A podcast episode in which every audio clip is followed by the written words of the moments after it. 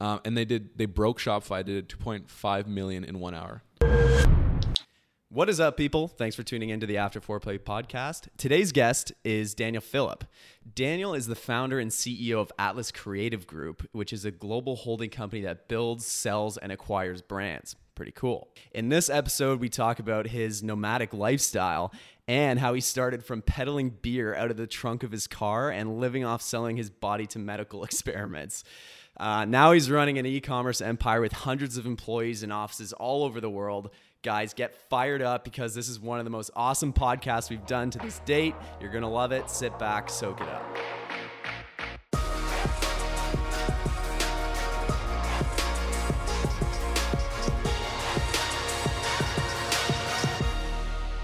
Yeah, You're gonna keep keep your ego nice and down low this is ours. intro to Dan. This is this is Dan. No intro.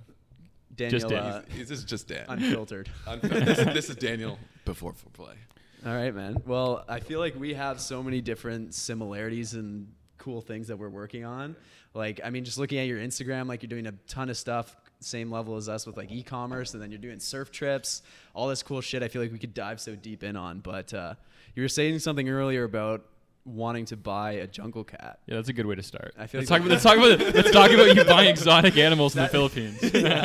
I mean, who who doesn't want to buy exotic animals? Like, it's either you're like a dog or a cat lover. I like dogs, but like with dogs, you, there's not really any like super exotic dogs. Like, what is there an exotic dog? I don't think not so. really. Like maybe You have, like, like, some Great wild Dane. dogs in Africa or something like that.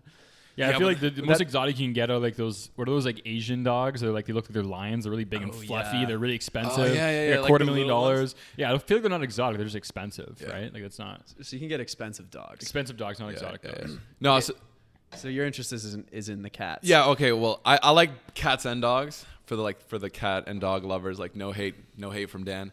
But um, so in our in our office in the Philippines, uh, like I was looking into like the psychology behind having an office pet and stuff like that.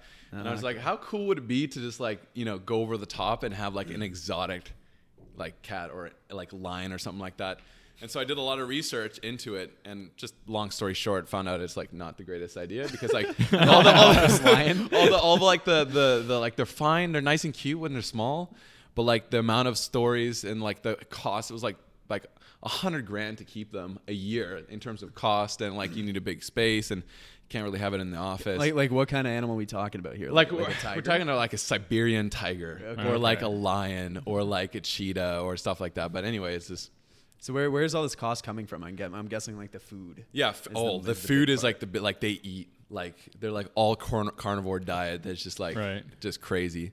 Yeah. Um, and so I just like. I was like, talked to our board and I was like, hey, like, should we do this? And they're like, uh, no. and uh, and then so we're like, fine, we'll get a pug. So now we have a You got to you got a Siberian Husky to, to office pug. yeah, yeah. So anyway. Okay, well, you first of all, you'd have to find some veterinarian that would be willing to work on a tiger somewhere in your local area. oh yeah, for sure. Because you'd have to be like, let's say this thing got sick, then you have to transport this tiger to someone who's willing to take a look at it. Yeah, yeah, yeah. I yeah. feel like that that would be a hard part of it. So where like where would you even look to get? A- I don't know, a How, there's like- deep, how deep did you go in this search? Oh, I Yeah. did pretty. I went pretty deep. Like, uh, I went like uh, page thirty on Google. For no, um, but uh, yeah, I like th- everybody was saying like, I mean, it's there is a whole business for it. Like this, it's a pretty big business. I guess like, you know, uh, like yeah, I think it's in Africa, but then they ship it to you and like all papers and everything like that. But it was like really expensive. If you get them younger, it's not that expensive. But then if you get like once they grow older and just all the cost, then you have to have a full time like caretaker if you're not doing it. And um, yeah, I mean, So let, the- let's let's say that the cot the price wasn't an issue. Yeah. Would this seem would would getting a cat be easier than you thought it would be? Oh after no, the 100 percent. research? Like no, Yeah. I, I'm I'm not at the stage yet, but I, like 10, five years, ten years, I'll definitely have like five Hmm. lions. Five lines. it's an odd number. One's gonna be the odd one out. Yeah, I don't know, just in case like a couple of them. Like, okay, well, well, if well, if, if the finances wasn't an issue, what would be like the first animal Yeah, would be that, the that you would one? go for? Yeah, I, I would go like Siberian tiger. Like I've always been intrigued. Like I was like uh, whatever, like seven or eight, and I watched the uh, National Geographic. Like Siberian tiger was like my Hmm. my spirit animal for sure, Dope. and or that or the cheetah.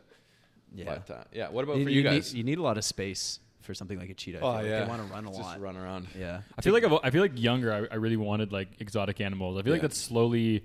Uh, just transitioned to me wanting motorcycles. I don't, like, I, That's my exotic animal. realistically, like, I, if I think about like what I really want to spend my money on, if it, it would, not, I don't think I would be. It would be animals anymore. I don't, Yeah. Okay, what about this? You, Yeah. know, you know that movie with Matt Damon where they they shrink everybody down to like Oh, this yeah, yeah, yeah, microscopic yeah. size? What if you could do that for animals, Oh, and then you could have like a fish tank with whales in it? And You had like would. humpback whales in your living room and a big fish tank. Yeah, that'd be sweet. Yeah. That'd be cool as. That would that would be cool. That would That'd be cool that'd all a sight animals. Like I feel like all of the cool animals are massive, but it's like we can't have them. So it's like, or even if you could keep a a tiger as a as a as like a little, you know, what are they called? Cubs. Like a tiger think cub. That'd be so cub. much cooler. I feel like I would I would like a little tiger cub. I Yeah. feel like we could stunt their growth, like give them shots and stuff. It's We're gonna we're gonna get like so many complaints from anti-growth PETA hormone. on this podcast. oh yeah, no, yeah. Peter's not gonna like this podcast. tigers. That's and you can't, you can't you can't stunt their growth. um, I think we'll be able to eventually put people on the moon and can stunt the tiger's growth. Yeah, for sure. I mean, they can do it with people, right? Like they've experimented a whole bunch with, With, people. stunting people's growth. Yeah, or with like hormones, or with Yeah, everything. yeah. Like I don't know. Yeah. Yeah, human growth growth hormone. Yeah, HGH. think Oh, I, I. I, uh, so, uh, like six months ago, I started on a journey of like, I want to get as big as the boys here on the podcast. Like, Yeah. get getting there. Gotta get the abs for summer. So you're doing steroids now? Is that what yeah. no. Uh, so I looked. I, I seriously looked into it because I mean, with everything, I just always like I'll just explore, right? Mhm. Yeah. And then I realized it was not the greatest thing. But I went to the the store and I was just like, hey, how much is this? And In where? in the Philippines. Okay, they've got an Yeah. HGH store. No, they've got like a supplement store that just have Yeah. HGH. But I I wouldn't. Mm. I don't know. They have HGH there. Yeah. Holy shit! I mean, is that not allowed here? This No, anim- you it's can't- anabolic anabolic steroid, right? Yeah, you can't, you can't, you can't buy it. I think it's, I think it's it's, illegal. it's to be definitely honest. available here. It's available. It's You- not. It's not. it's you illegal. can't you can't like I just walked into a supplement store and like yeah we have it. yeah, yeah, no, you can't do that. Here. yeah, it's approved by the government. yeah, well, I think I think well the thing is like, and I've been working out in the Philippines for a while, like uh, besides boxing and stuff like that. But there are people there, like for them it's harder. They get to a, a spot and then they plateau and then they can't get bigger, right? So it's like it's either they're working seven years and then like year four, then they get to the next level. Otherwise, they have to take something to get them to the next level, right? Right. Like you, can, yeah. it's just body type and stuff like that. So They're just the Yeah. smaller people. yeah, the, the Filipinos. yeah. I Yeah. no, uh, yeah, like yeah. Okay, I so think how, how's the same how's the working out going so far? It's going good. I uh, like I, I went out like I, I started off. I was like I'm gonna do 90 days and uh, got to day like 25 and uh, and wh- what I was doing was I was going extreme. So I I, I was like I want to cut first and then also build at the same time. So I went on like an all carnivore diet. Okay. You heard of that? Yeah, Yeah, yeah, of course. I've Yeah, of it. Yeah. And uh, and uh, yeah, because I've done fasting in the past, and anyway, I just explored and I saw um, what was his name, Jordan Peterson on. Uh, Yeah, you that, that, that's The, where like, I all first heard meat? about somebody Yeah. actually notable trying the carnivore. Yeah. Yeah. Um, it was terrible. Oh, but it was it was like uh, uh, five days in, or like first five days were just absolutely horrible. Like my energy was down. Like everything was whack. I was just like there was no rhythm to anything. And um, yeah, So it's pure meat, no vegetables, No vegetables, no I feel like I carbs. would never shit. Like I would just be clogged. up No, it's true. It's true. Because like I told my mom, uh, I told my mom like, hey, I'm I'm doing this, or she found out through Instagram or whatever. She's like, what is what is this like day thing? Yeah. And she knew I was doing something crazy, something crazy. And she's like, uh, good luck. You're probably not gonna like poop for like uh, ever. she's like, you need your uh, your vegetables to sweep your gut. And um, sure enough, like yeah. Huh. I feel, I feel like everybody should try, uh, you know, as much as possible. Oh, 100 percent. Yeah, You yeah. got to see what works for you, right? So, so how long did you do the carnivore diet for? So I did that for like uh, 20 days and then I stopped. Hmm. And I- I would say like after the uh, like five day six or day seven, I was like I'm feeling amazing. Hmm. I was feeling amazing. But um, yeah, I just uh, lost it. Cool. I think 'Cause we're I getting, I think we're getting a little bit in the weeds right now. With like if someone's like listening to this cold, we're talking about like the Philippines and tigers and stuff. Like maybe we Oh, should yeah. like open it up to you. Yeah. And you got you give like a little bit of backstory on yourself, just to maybe provide more context to like some of this conversation, like where you live, kind of like ninety percent of your time, all that kind of stuff, and maybe that will like Yeah, everybody's probably listening. Serve to as a good like, What is going on right now? Yeah. Siberian tigers, Philippines, Asia. yeah. Is he going to eat the tiger? Um, so yeah, my name is Daniel Phillip, and I uh, live currently in Asia between China and the Philippines. Uh, I am uh, the founder and creative director, CEO of Atlas Creative Group. Uh, we are a holding company, creative agency that builds and sells brands, and we also uh, we like to acquire brands as well. We just uh, bought our first brand uh, in the uh, in the states. Cool. So yeah, and um, we do a lot of different things, and uh, yeah, it's a lot of fun. So you so you grew up here in in Toronto. Yeah. So actually, actually, not a lot of people know this, but I grew up in Jamaica.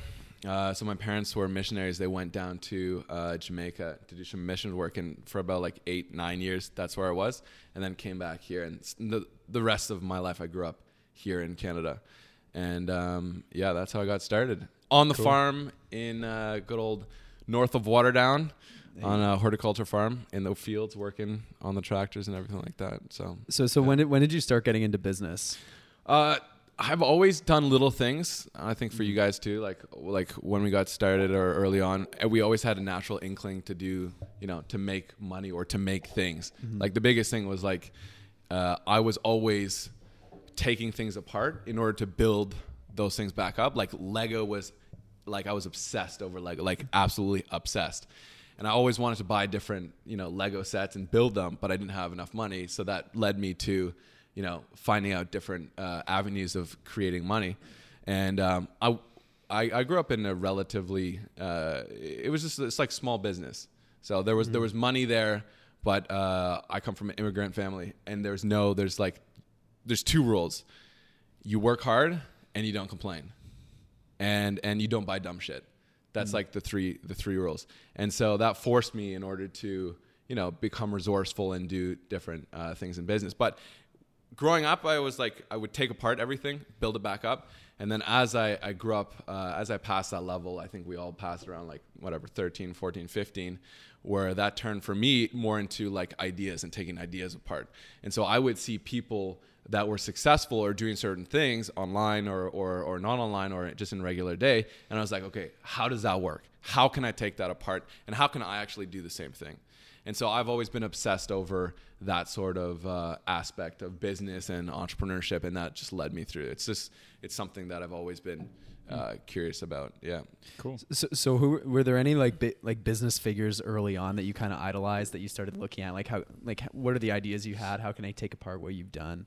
Yeah, I don't know. I just like lo- uh, locally in in the uh, in in my community, um, seeing different people and and um, looking at what they did in terms of like people that were in the the business space, like Elon Musk. If we're talking about like billionaire Like status, high level? that Yeah. was never. I was never really aware of that. I knew those people like existed.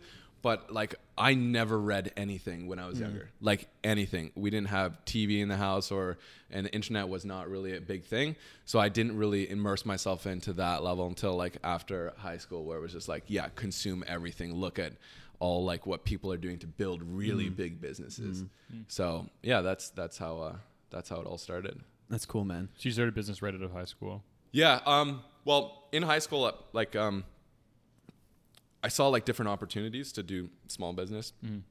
Like uh, I would order uh, fake Beats headphones from uh, China. Found a random From. AliExpress? Yeah, not from AliExpress at the time, but This like from pre-AliExpress? This is pre AliExpress. I don't know. AliExpress probably existed, but this is like from like.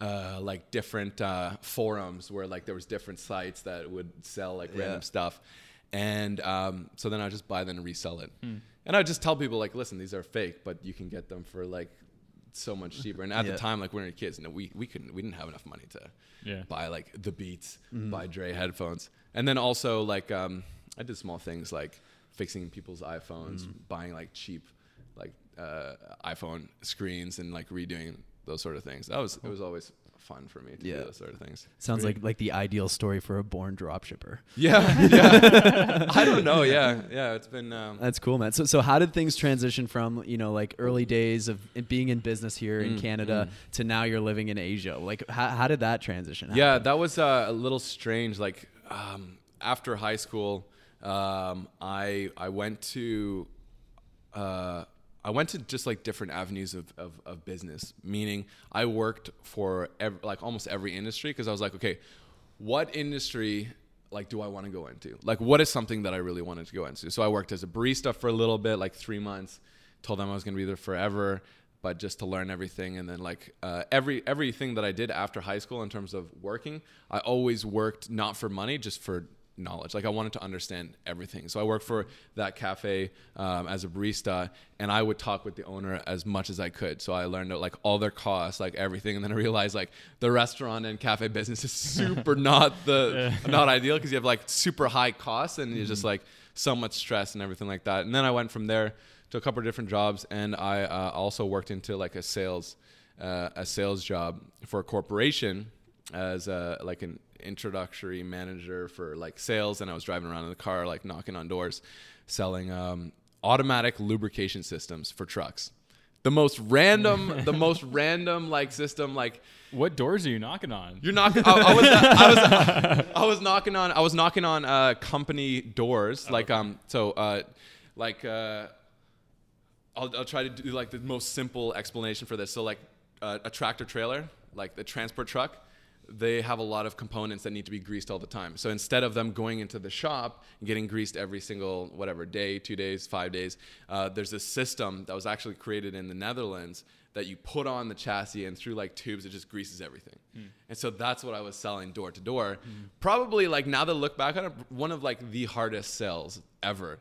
Um, but that taught me how to just get into the door and uh, and So, just so what do you think you got out of that? I've always said that w- the best job, Mm. and I'd, I'd say to like any of my kids that are getting some sort of Yeah. job at a school or like right out of the gates, like you want to get in sales as soon as possible. If you have any aspiration of being an entrepreneur at all, that's always been like I, I think a good piece of sound advice. So, Yeah. so now that you're you've been in business for a little bit, like what, what do you think you got out of that early job in sales? Yeah, for sure. Like almost everything. And I would say one thing too, like it's not only like it could be a form of like any sort of like small sales. Like um a lot of entrepreneurs like when we listen to podcasts and stuff like that and i'm sure there's many stories in your cases as well like it could be anything from like a paper route where you have to go mm. and push past that comfort of talking to someone right and asking them for something right just like asking and for most people it doesn't come naturally to them and for me it wasn't it, it didn't really come naturally. I was naturally a shy person, so that that pushed me. Like, hey, no, you just mm. gotta ask.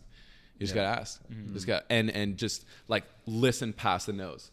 And I think in business, as like what we do, right, in terms of e-commerce, it's a little easier for us. But in terms of uh, just you know day to day stuff, you just gotta like let the nose pass you. And so um, the biggest takeaway was probably that it was like learning how to just you gotta know like let's keep going next Dude, one. hundred percent. Yeah. Like it's a skill that pays off at such a high level too. Like being able to just you know persuade somebody, get something out of somebody. Like yeah, Yeah. when you're doing e-commerce and you're just marketing from your computer, it's not something that you use often or that's necessary. But I think definitely at the high level when I you're think, like, starting to even negotiate deals. like day to day in life too. Like shooting your shot is like I feel like the best piece of advice for anything. If you feel like you want something, it's just like all right, just fucking shoot the shot because like that's the first step in it happening, right? Yeah. Like uh, that, Yeah. like even like dating or anything like that. It's like if you're Oh, not gonna shoot the shot, like the, the, you're Yeah, not gonna find yourself where you want to be, like ever. Like you know, like that's step so one. true. Like Like and just asking once more. Like what, Yeah. just asking once more after a no usually pays off. Most like, people what are it so conditioned to saying no or like apprehensive, like anything Yeah. no, like no, like I'm okay, okay, but like then you just keep, you know, Yeah, obviously like- not in like a weird or like in a harassment type way, but even like business and stuff like that. It's like following up is like the biggest sales tool like Oh, yeah. ever, you know, like I even Sixty when percent yeah, of sales come in follow up. Yeah, if not 'cause, more. Dude, it's such People practical advice. Like, Yeah. remember when we were trying to get the Wi-Fi set up with with uh, the provider? Yeah. And then you had said Oh, that they that's the said no at first, and then you're like, "Well, is there any way? Like, I, you know, I have a business I'm running from home, and then and I was just I just stayed on the phone and they, you just you'd find something out, that like yeah. hits with them. He's like, well, we've got people coming in. Like this is all bullshit, but it's like at the end of the day, it's not hurting anybody, you know. Like it was like, and you just kept, and then we had fucking Wi-Fi the next the next day, and it would have Yeah. been two weeks to wait, you know. And so it's like. The only difference between me and the person that waited two weeks, I just, I just, I just kept asking. It didn't, Yeah. didn't take any like effort really. It was just right. So they wanted to put you on a wait list, but because you kept asking, they moved you way up and just to fitted you in when fit- there was a gap. fit gap. me in. They had, and they, Yeah. they, they split someone's time so that someone came for one hour and then they had to come for another. Like they, she figured it out. Dude, you it's such a good analogy. It's stupid and simple, but it's such a good analogy for just like getting, making shit happen. 100%. It is the people that make shit Yeah, happen. well, I mean, right? you have to think too is like those people in their jobs. Like every, even if you're trying to make a deal happen with someone that's like a lower level manager at another company or something, 100%. it's like those people are always choosing. If they're in that position, they're probably choosing the path of least resistance for them. For them, Yeah. So it's like even more than you're pushing. Like even if you're taking yourself to that next level and asking, you sometimes have to keep asking so that th- you push them to go to the next level. If you're dealing with other people, you're also limited by their capabilities, right? So it's like if they need to go ask that next manager to see if it can happen, you got to push them to that point, right? Mm-hmm. And it's gonna have to start with you if that's what you want. So I think that's yeah, it's a solid. I think I think that takeaway is probably one of the biggest takeaways because Mm-hmm. it's like and it flows so much more from just like the surface level like uh in terms of uh, like making sales or, or in any like situations in terms of interaction but I- i found it as someone who's starting to build a team like that is the biggest thing and then like finding people in terms of bi- building a team like oftentimes like you guys have a team as well. Like what you ask someone to do something and then they might not take action right away. Right. it's because they're not conditioned to do mm-hmm. that. And like subconsciously they're putting things in their mind that they have to do first so that they push that away. And it's the same thing with like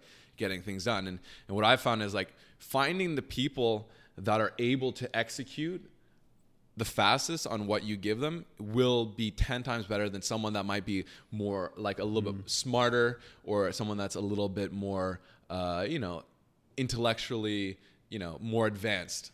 Right. it's better to find someone that can you can just be like hey listen this is what we need to do. This is what and we need to get it done today and then Yeah. just get it done. I feel like it's also there's a certain kind of people that have they they have more of a desire to like not come back. Like they have more desire to figure it out without having to come back whereas there's some people where their default is to ask another question and to a- and ask how you would do it and all this kind of stuff. Like I feel like those are the people you don't want to do because then you're just working f- like through them for Yeah. them right? Like there's a there's a certain kind of person that really I don't know maybe someone that's a little bit more self-conscious of anything is like they don't want to come back to you for another you know? They, they want to like prove themselves. I feel like those are the kind of people you have to like look at too is like who's the who's the people that don't want to ask you?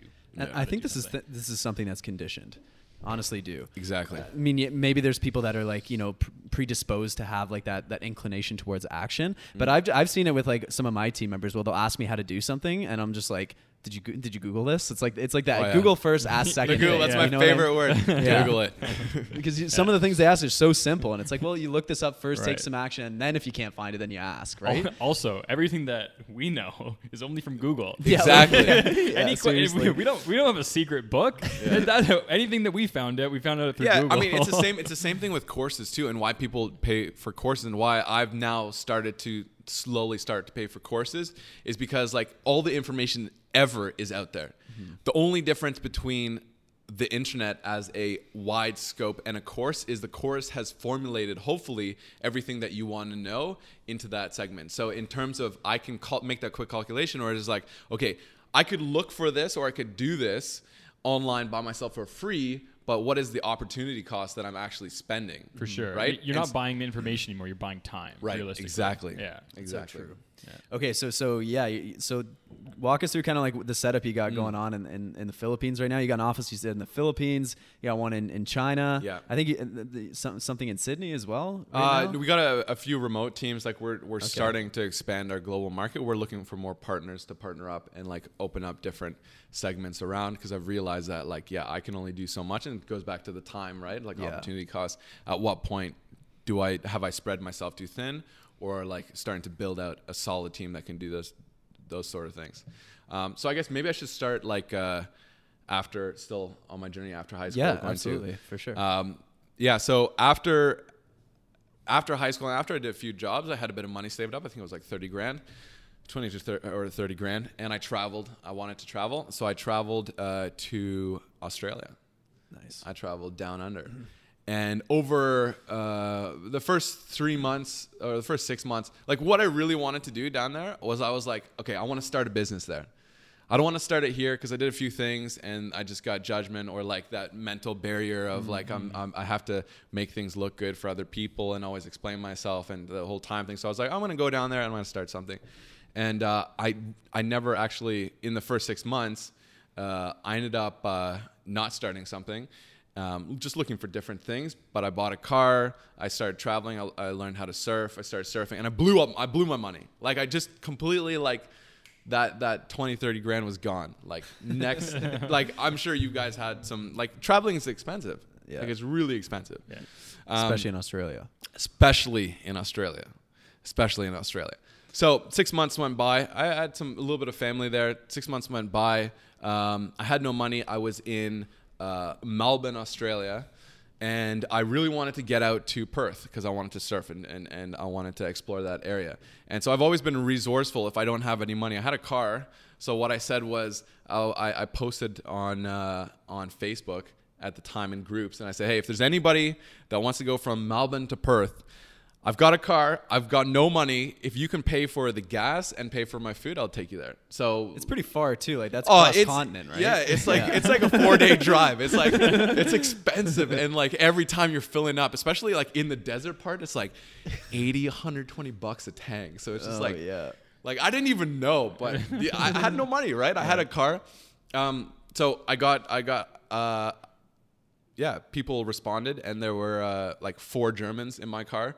And you got four people. four, four people, four Germans. Um, and uh, like Australia, like the majority of people there that are traveling are Germans. I think they just have a really good, um, like government, uh, whatever contract. But um, so here I am with four Germans. We're traveling uh, the four days drive all the way to um, Perth, um, Australia, and um, uh, I had no money, right? So I'm like, I don't, what am I gonna do? Like, uh, you know, when I'm in Perth, right? I've, I'm getting there, but I've got no money. What am I gonna do?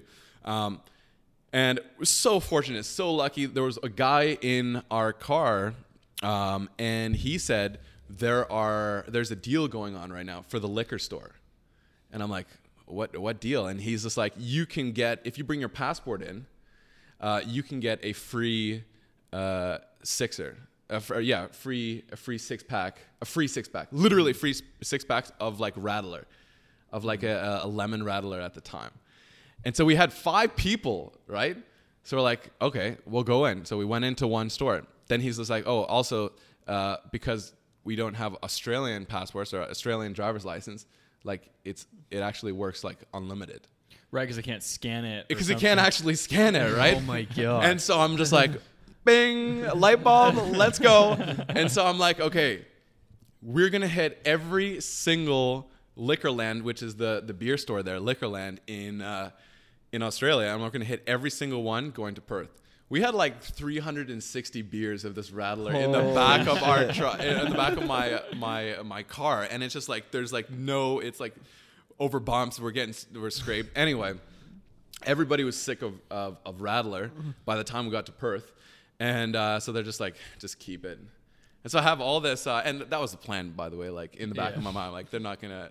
And so what I did was, the, how I made money was I sold on the beach like a Rattler, and there was like 25 bucks a, a, a case, right? And and uh, I was just selling like for 10 bucks here, five bucks here, 15 bucks, 15 bucks there. And so that's how I got a little bit of money.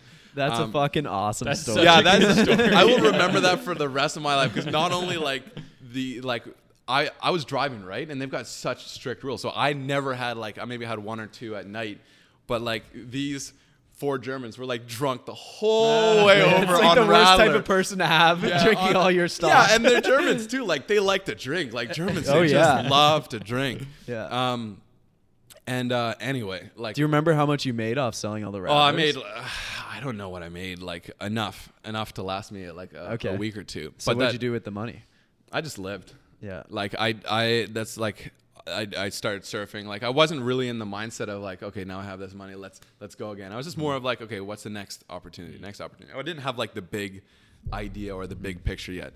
And so yeah, one one or two weeks later, I was broke again. I was on uh, on the beach surfing, and that time was real. Like I was really really broke. Like that's like zero dollars like zero dollars i had I think i had five bucks and i had tuna and bread for like a week and it was just like the lowest yet the highest time in my life.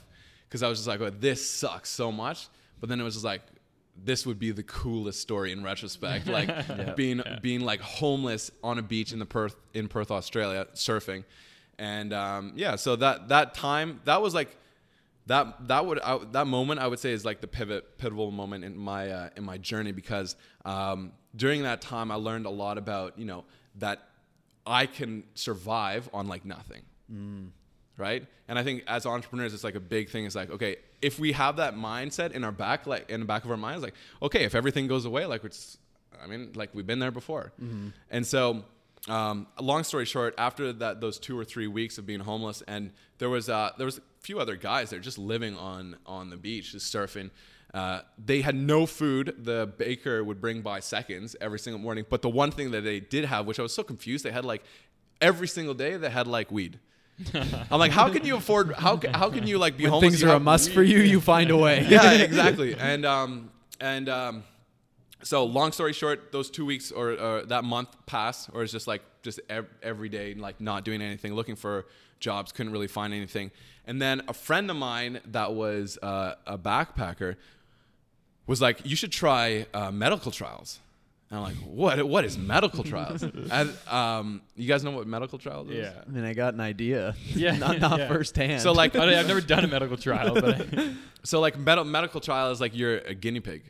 right. and and so uh, basically like oh um, what's the movie the uh, new Marvel movie uh, uh, or the past one like um, Venom Venom have you seen yeah. Venom Yep. Venom, Yeah, Spider Man's nemesis. yeah, Yeah. Venom like the the movie It's but Tom Hardy's in it, right? yeah and so that that is like for for for the listeners like that is a medical trial. Like you sign your life away and then you go in to like a medical center for days on end and then uh, you get tested with all these sort of drugs. And so i went in uh, they tested me. They're like yep you're you're a healthy human being. You can come on in so you got a free medical check out of it, at least. Oh yeah, for sure. and uh, then they were just like, because they didn't tell me how much I was gonna make. Um, and then uh, right right before I had to sign, they said, "Oh yeah, you're gonna make uh, like four grand. You- You're gonna be in the hospital for one week straight, seven days, like days and nights, like the whole time. Yeah. And uh, and then you're gonna make four grand."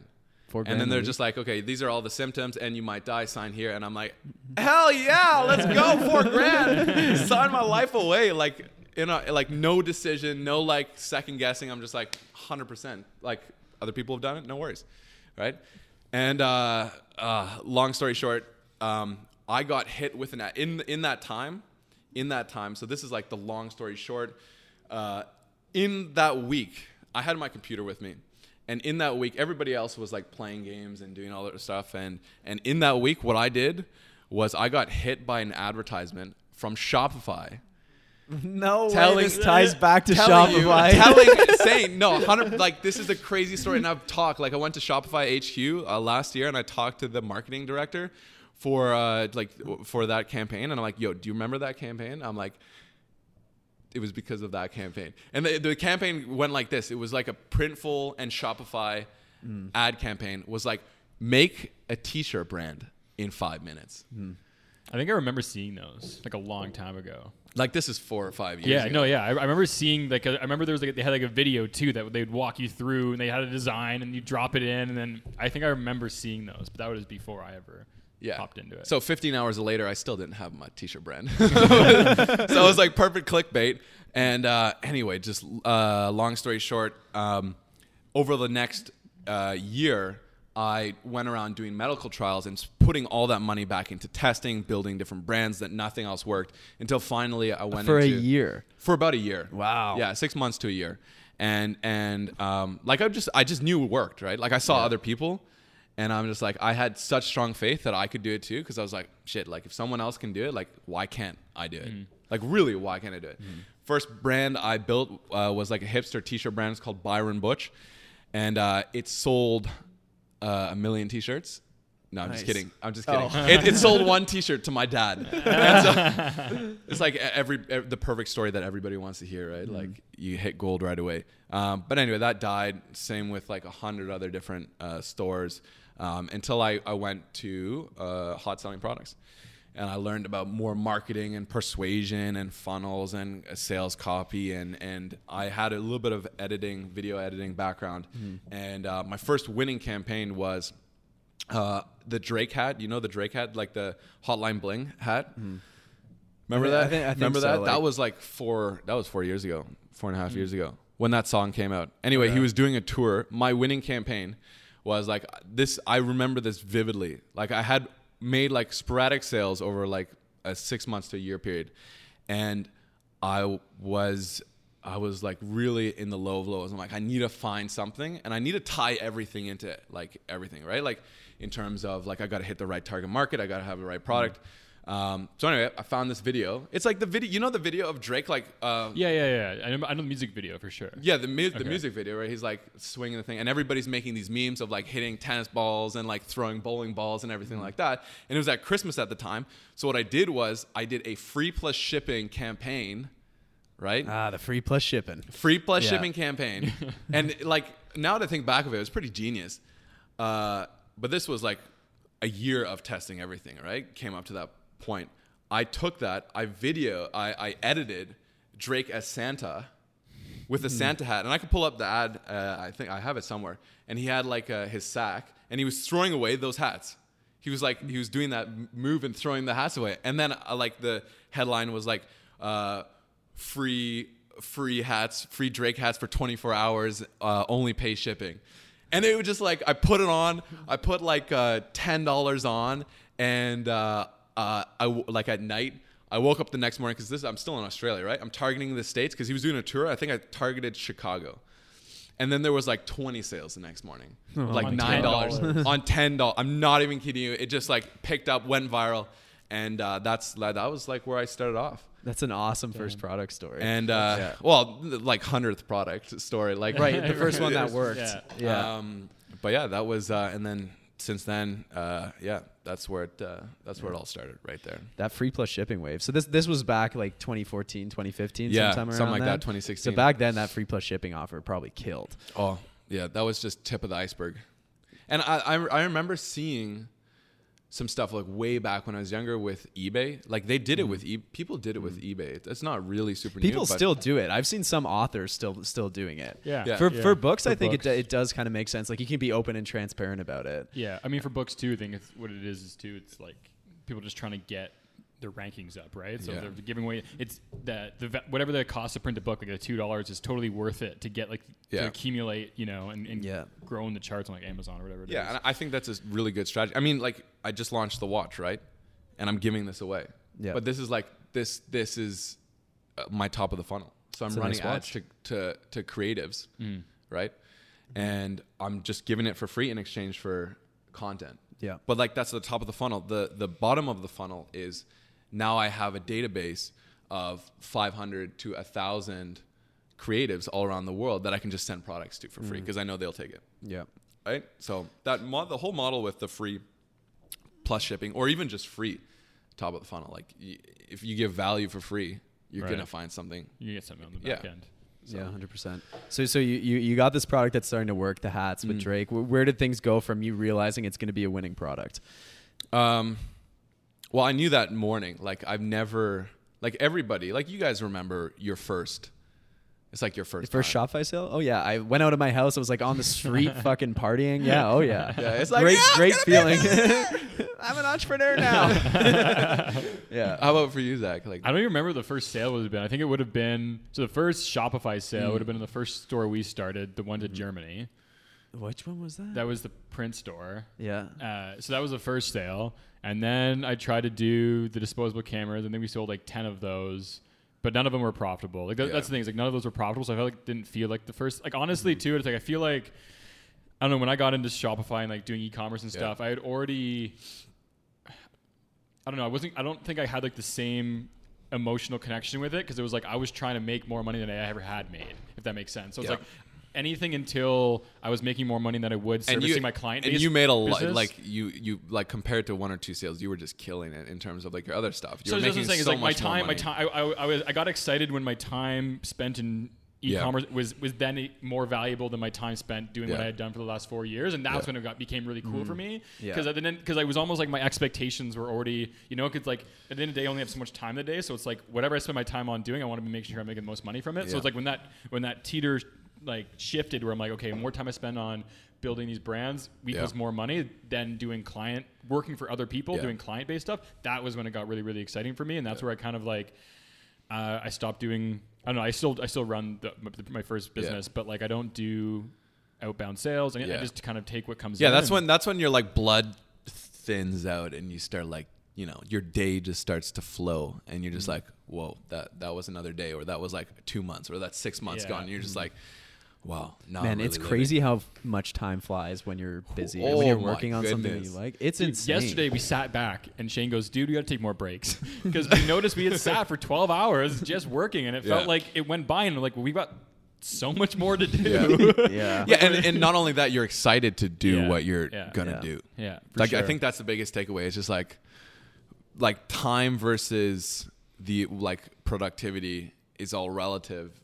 For it's different for different people, right? Like Mm-hmm. it- with when when you bring in why and purpose, then like for you, you just basically trick your mind to just you're a machine and you're just continuously working. But then you don't feel tired. That's why I think sometimes like for me, like I can go I can basically trick myself in order to work hard or like have small hours of sleep and I don't get burnout because of that. And but that only comes because I'm doing something that I'm truly like right in and mm-hmm. 100% passionate about. Cuz my like if you if you're doing something that you really love and that comes sort of naturally to you, mm-hmm. you're going to be you, the amount of energy you're putting out is going to be 100 times less than if you were doing something that mm-hmm. is harder for you. Mm. It's like when I started pumping weights, like I couldn't even like bench 45s, like uh, dumbbells each, right? Yeah, it's kind of like so tired after that. right. When when, when you, you're fighting against yourself if you don't like Yeah. what you're doing, right? And then, then that's like the hardest person to fight against. Like I I remember, like my most tired days I'd ever have would be like just grinding on like a client project or like in an office Yeah. doing like a freelance project where I'm just like you're just moving the mouse. That's all you're doing. You're not, Yeah. you know, you're not Yeah. building anything. So easy to trick yourself that you're being productive. Oh, so and like, well, I mean, at the end of the day, you're getting paid. It's like you just tra- you just you're you're literally giving your life away for a fixed amount of money. Like it just Yeah. like that that just drains you. Yeah, Yeah. especially when it's transactional. Oh yeah. It's just like yeah. yeah. crazy. So yeah, so you're selling you're selling a lot of Drake hats, which is good. So uh, did you build a brand off of that product, or how did that go? Um, I tried, but then like I, I watched a whole bunch of videos where like horror stories of people getting sued, and then Right, and then yeah. I'm just like, oh, I can't do it. So I shut it down. It was so profitable. and I shut it down. Um, and then I did like uh, those electric lighters, uh, the you know the electric lighters that are not they're like Zippo, but they're not Zippo. They're like they're like a zzz, like a like it's a Oh, little okay. wire or something, and it yeah, and then like- you just like yeah. and it's like waterproof, uh, windproof, whatever. And uh, that store was called the Lighter House. Nice. The Lighter House. That was a good store. Made a lot of money until I got a cease and desist from Zippo. Oh, from So, Zippo. yeah. Okay.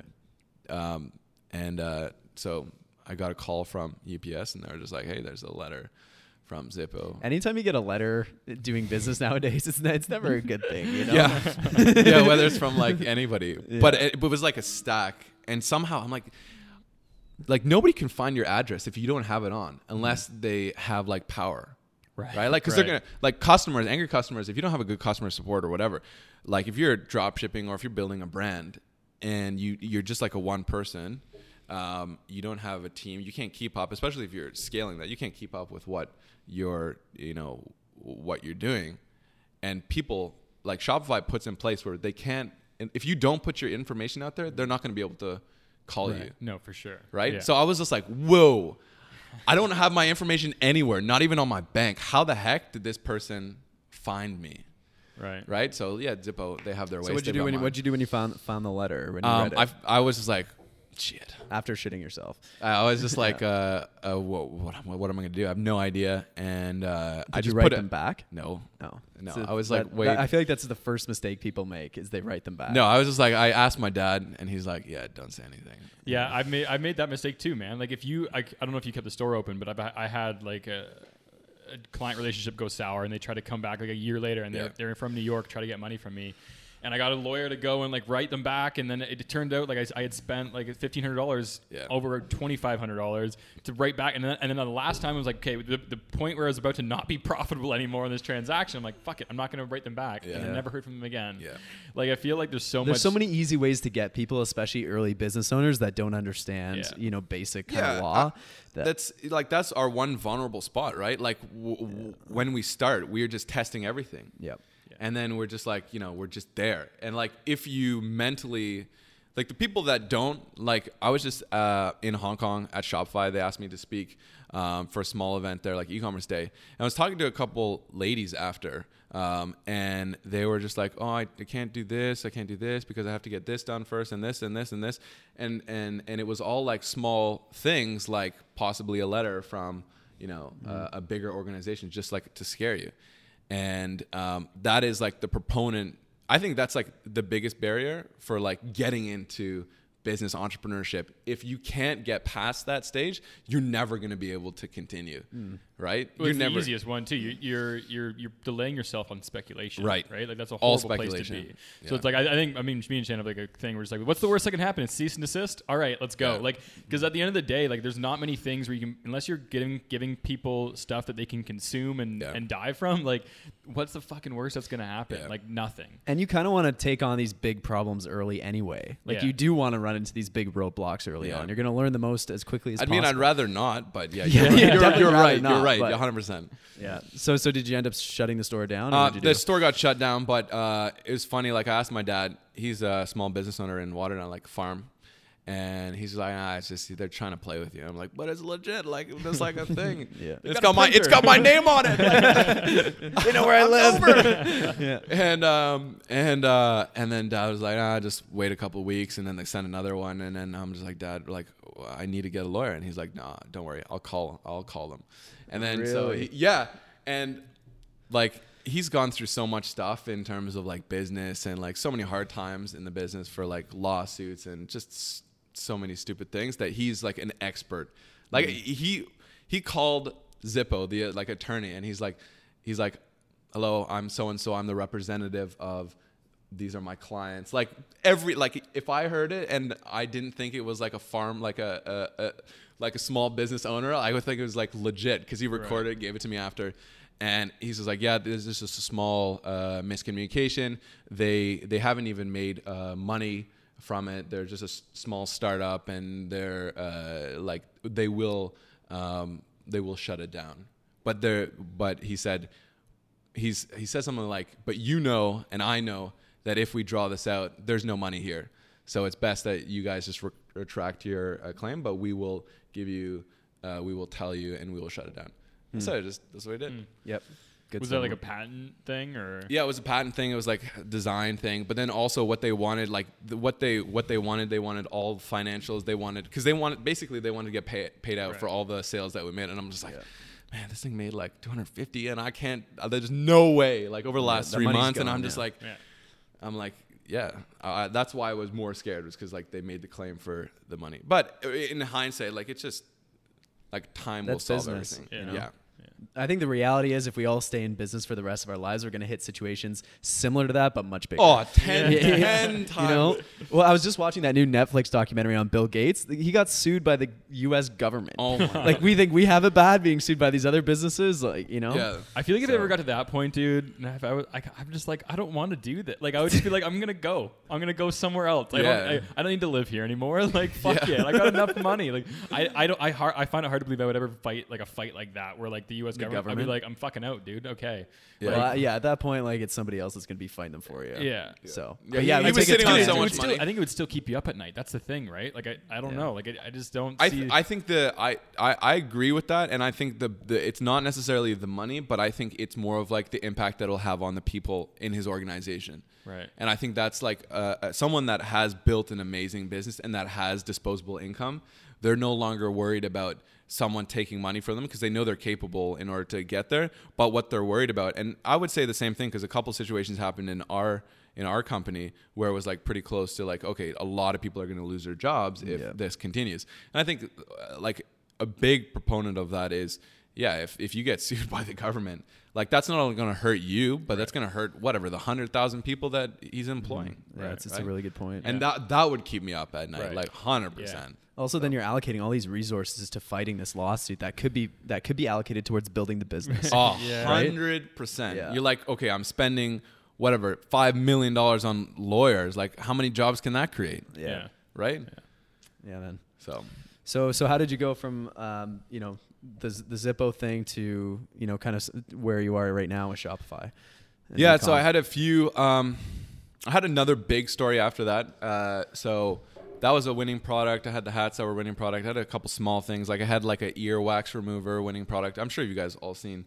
Ear seen those. remover, yeah. Yeah, you just it's like a little thing you put it in and, and pull it out. Like it's so dangerous. Like I would never sell that any a- again. But that was another store that I like I I scaled and then I shut down. And then my biggest store was uh, the blackhead masks. Have you seen the blackhead mask? Black Oh, hat what? mask is like a charcoal mask that you put on your face. Oh, black. Yeah, definitely yeah, yeah, I've seen those. And it pulls out the blackheads. Yeah, it pulls out Yeah. the blackhead. Okay. And so um, I saw that and I'm like, whoa, if that works, I totally want to get one of those Mm-hmm. because I'm like, uh, I, I would say I'm pretty insecure about how the way I look and I pay attention to myself and I love looking at myself in the mirror. like I, I would say like that's, I don't know, that's one Number of my one things. hobby. Yeah, that's number one hobby. Wake up and be like, wow, this beautiful piece of meat. um, no, but uh, um, so what I saw that and I'm like, this is a winning product because by the time I'd already seen a couple things and I'm like, if that stirs an emotion and insecurity in me, I'm like, whoo, that's that's gonna be Right. something uh, that is gonna take off, and um, and then I did some digging and then I saw on like Google Trends like it was already like a huge spike and it crashed. So I'm like, ah, it's just been like destroyed by like other drop shippers. Um, and then I'm like, what can I do to like change this up? And I was reading a couple things on, you know, like um, just reforming a campaign on how it is, but targeting similar uh, demographics. Um, but what I did was uh, I was looking for video content because what I would do is I would like find different pieces, chop them all up, and put them into a new uh, video ad. So I was like, I was really good at like finding a winning product, finding like a hundred different videos and taking out that small segment from every single one and putting it into a video and then running ads against that. Um, what I did was uh, was I realized that I, I, I stumbled upon a couple of videos where there were a couple barbershops in um, Chicago or somewhere that were doing it for men. And I was like, good night. Like this is like whoo. Like this is I was so excited. I was like right away, put everything up. I didn't target I never targeted one uh like lady in my ads. It's all men. All men and then I targeted like barbershop owners with a video and different things and different like and that just like completely blew up. I had like 50 million views on on that specific ad. It was just like amazing. I scaled like like huge. And then what happened was was uh, I got stuck with like the biggest thing that entrepreneurs get and dropshippers and, and and people that are scaling fast is like cash flow. Yeah. Like I would say, uh, and that's what I said at Shopify was like the biggest thing that we will deal with always is cash flow. Right? It's the same thing. The same reason why people like raise money, and like the only reason they raise money is because they know they can grow fast, um, but they can't grow. They don't have enough cash to do that, so they need working capital. They need to raise the money. And so what happened was I got destroyed. I got completely destroyed. I had like over 150 grand stuck in PayPal that was Oh, frozen the for 280 days. I was calling, like I was freaking out too because um, I didn't have any infrastructure. Like I, I scaled this and I'm like, this is, no, this is like, this is the pinnacle of business and figuring out the algorithm. And this is the, the, you know, the, the high of my, like the highest point of my life directly to like the lowest point of my life where I was getting like death threats, like, e- like thousands of emails every single day of people saying, "Hey, where's my product? Where's my product? Where's my product?" Yeah. And then not enough money to place pay suppliers, or suppliers didn't have enough product, or this the stuff that were they were sending out was not the right thing, and it's just like absolutely the worst, the worst, uh, like the worst situation ever. Like I'm still I don't have credit anymore, like because of that situation, and like yeah, it was just it was so messy. Anyway, through yeah, go ahead. You're No, I was, I was just gonna say, like, kind of elaborate on your point. I feel like just so many early entrepreneurs have to go through that. It's Oh. like right when you get on a roller coaster of like doing business, the, the roller coaster starts usually a lot of the times with like a big, big, big, big, big up, and you're like, it's just gonna keep going. This is awesome, and then it inevitably comes back down, and you're like, Yeah. holy shit, my life is over. Yeah. And then it goes up again and down again, and at the end of it, you can see it in a macro lens, Yeah. right? Where it's like, okay, this is just how business is. There's Yeah. gonna be ups, there's gonna be downs, and I'm gonna figure out the issues and the problems along the way, and and then you're not as affected by it emotionally, right? Yeah, for sure. But, uh, and it's like something that needs to happen. And I like a lot of people say that it's better to learn from other people's mistakes, and I would I would definitely say that. But for me, it's really hard to learn from other people's mistakes. But I learned so well from my own mistakes. Like, or maybe not even. I think I'd still repeat a lot of mistakes. But yeah. Anyway, that was really hard. Cash flow is difficult, man. So at, at this point, are you still drop shipping or were you holding inventory? No, yet? I was never. I never held inventory. Okay. Oh, still, still, Still, never. I held still never held inventory, and uh, I think it was a good thing that I didn't hold inventory because I was in and out of a lot of different things. And um, anyway, that that that time, after that time, that's when I moved back home, and uh, like it was a really rough go for me. Like that's that was the the time in my life that I experienced like. Like, I was always the person that was like mental health issues. That's totally like not a thing. I was always like ripping on everybody that was dealing with depression and stuff. I was I was I was that farm farm boy that was like tough, right? Yeah. And so like uh, I got just hit. I got hit with like major like anxiety and depression and stuff like that. And that was like that was very important in my journey because I needed to go through that in order to realize like to give me more self awareness. They're like, hey, like yeah, but I couldn't do anything. Like I couldn't do anything, and I had uh, everything, um, every everybody after me. But I would say the for me, it wasn't like when people come after me, that's totally fine. What happened was, and the, the biggest stressor was um, like my parents were getting calls at like one o'clock in the morning from random people in like different parts of the world saying, "Hey, I bought this uh, this this product and it never came, and I got scammed."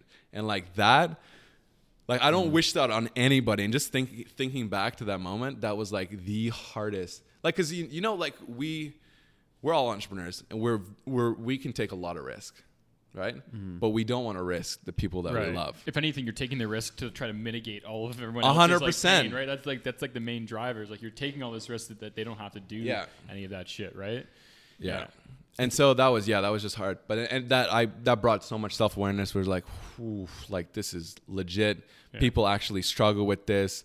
Uh, actually, people need help. And and uh, yeah, and so I I got out of it obviously, and uh, then I start I tried to start a uh, local uh, drink business called Maple Aid. It was a uh, healthy.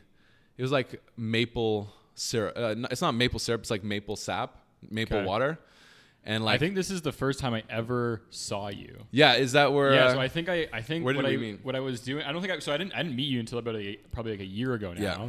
But the, I think the first so what I was doing was I was at the point where I was running like my first business. I was probably Yeah. when when were you doing that? You were probably doing that like a couple of years ago, three or four years yeah, ago. something like that. It was definitely when I was still probably like in Brantford, not not Yeah. I hadn't moved to Toronto yet. Yeah. And I was just googling or I was I was searching on LinkedIn for like entrepreneur and then looking at like Hamilton, Brantford, blah blah blah. And I was going through that situation where I don't know when you're when you're trying to be an entrepreneur, you go out and you search for people that other do, and you're just seeing what they're doing. Yeah. Or like you're trying to like message them, being like, hey, can I meet with you? All Yeah. that kind of shit. And I was like I was like deep in doing that. That's kind of all I do with like my free time. Was like I was like I wanted to learn and, and all this kind of shit.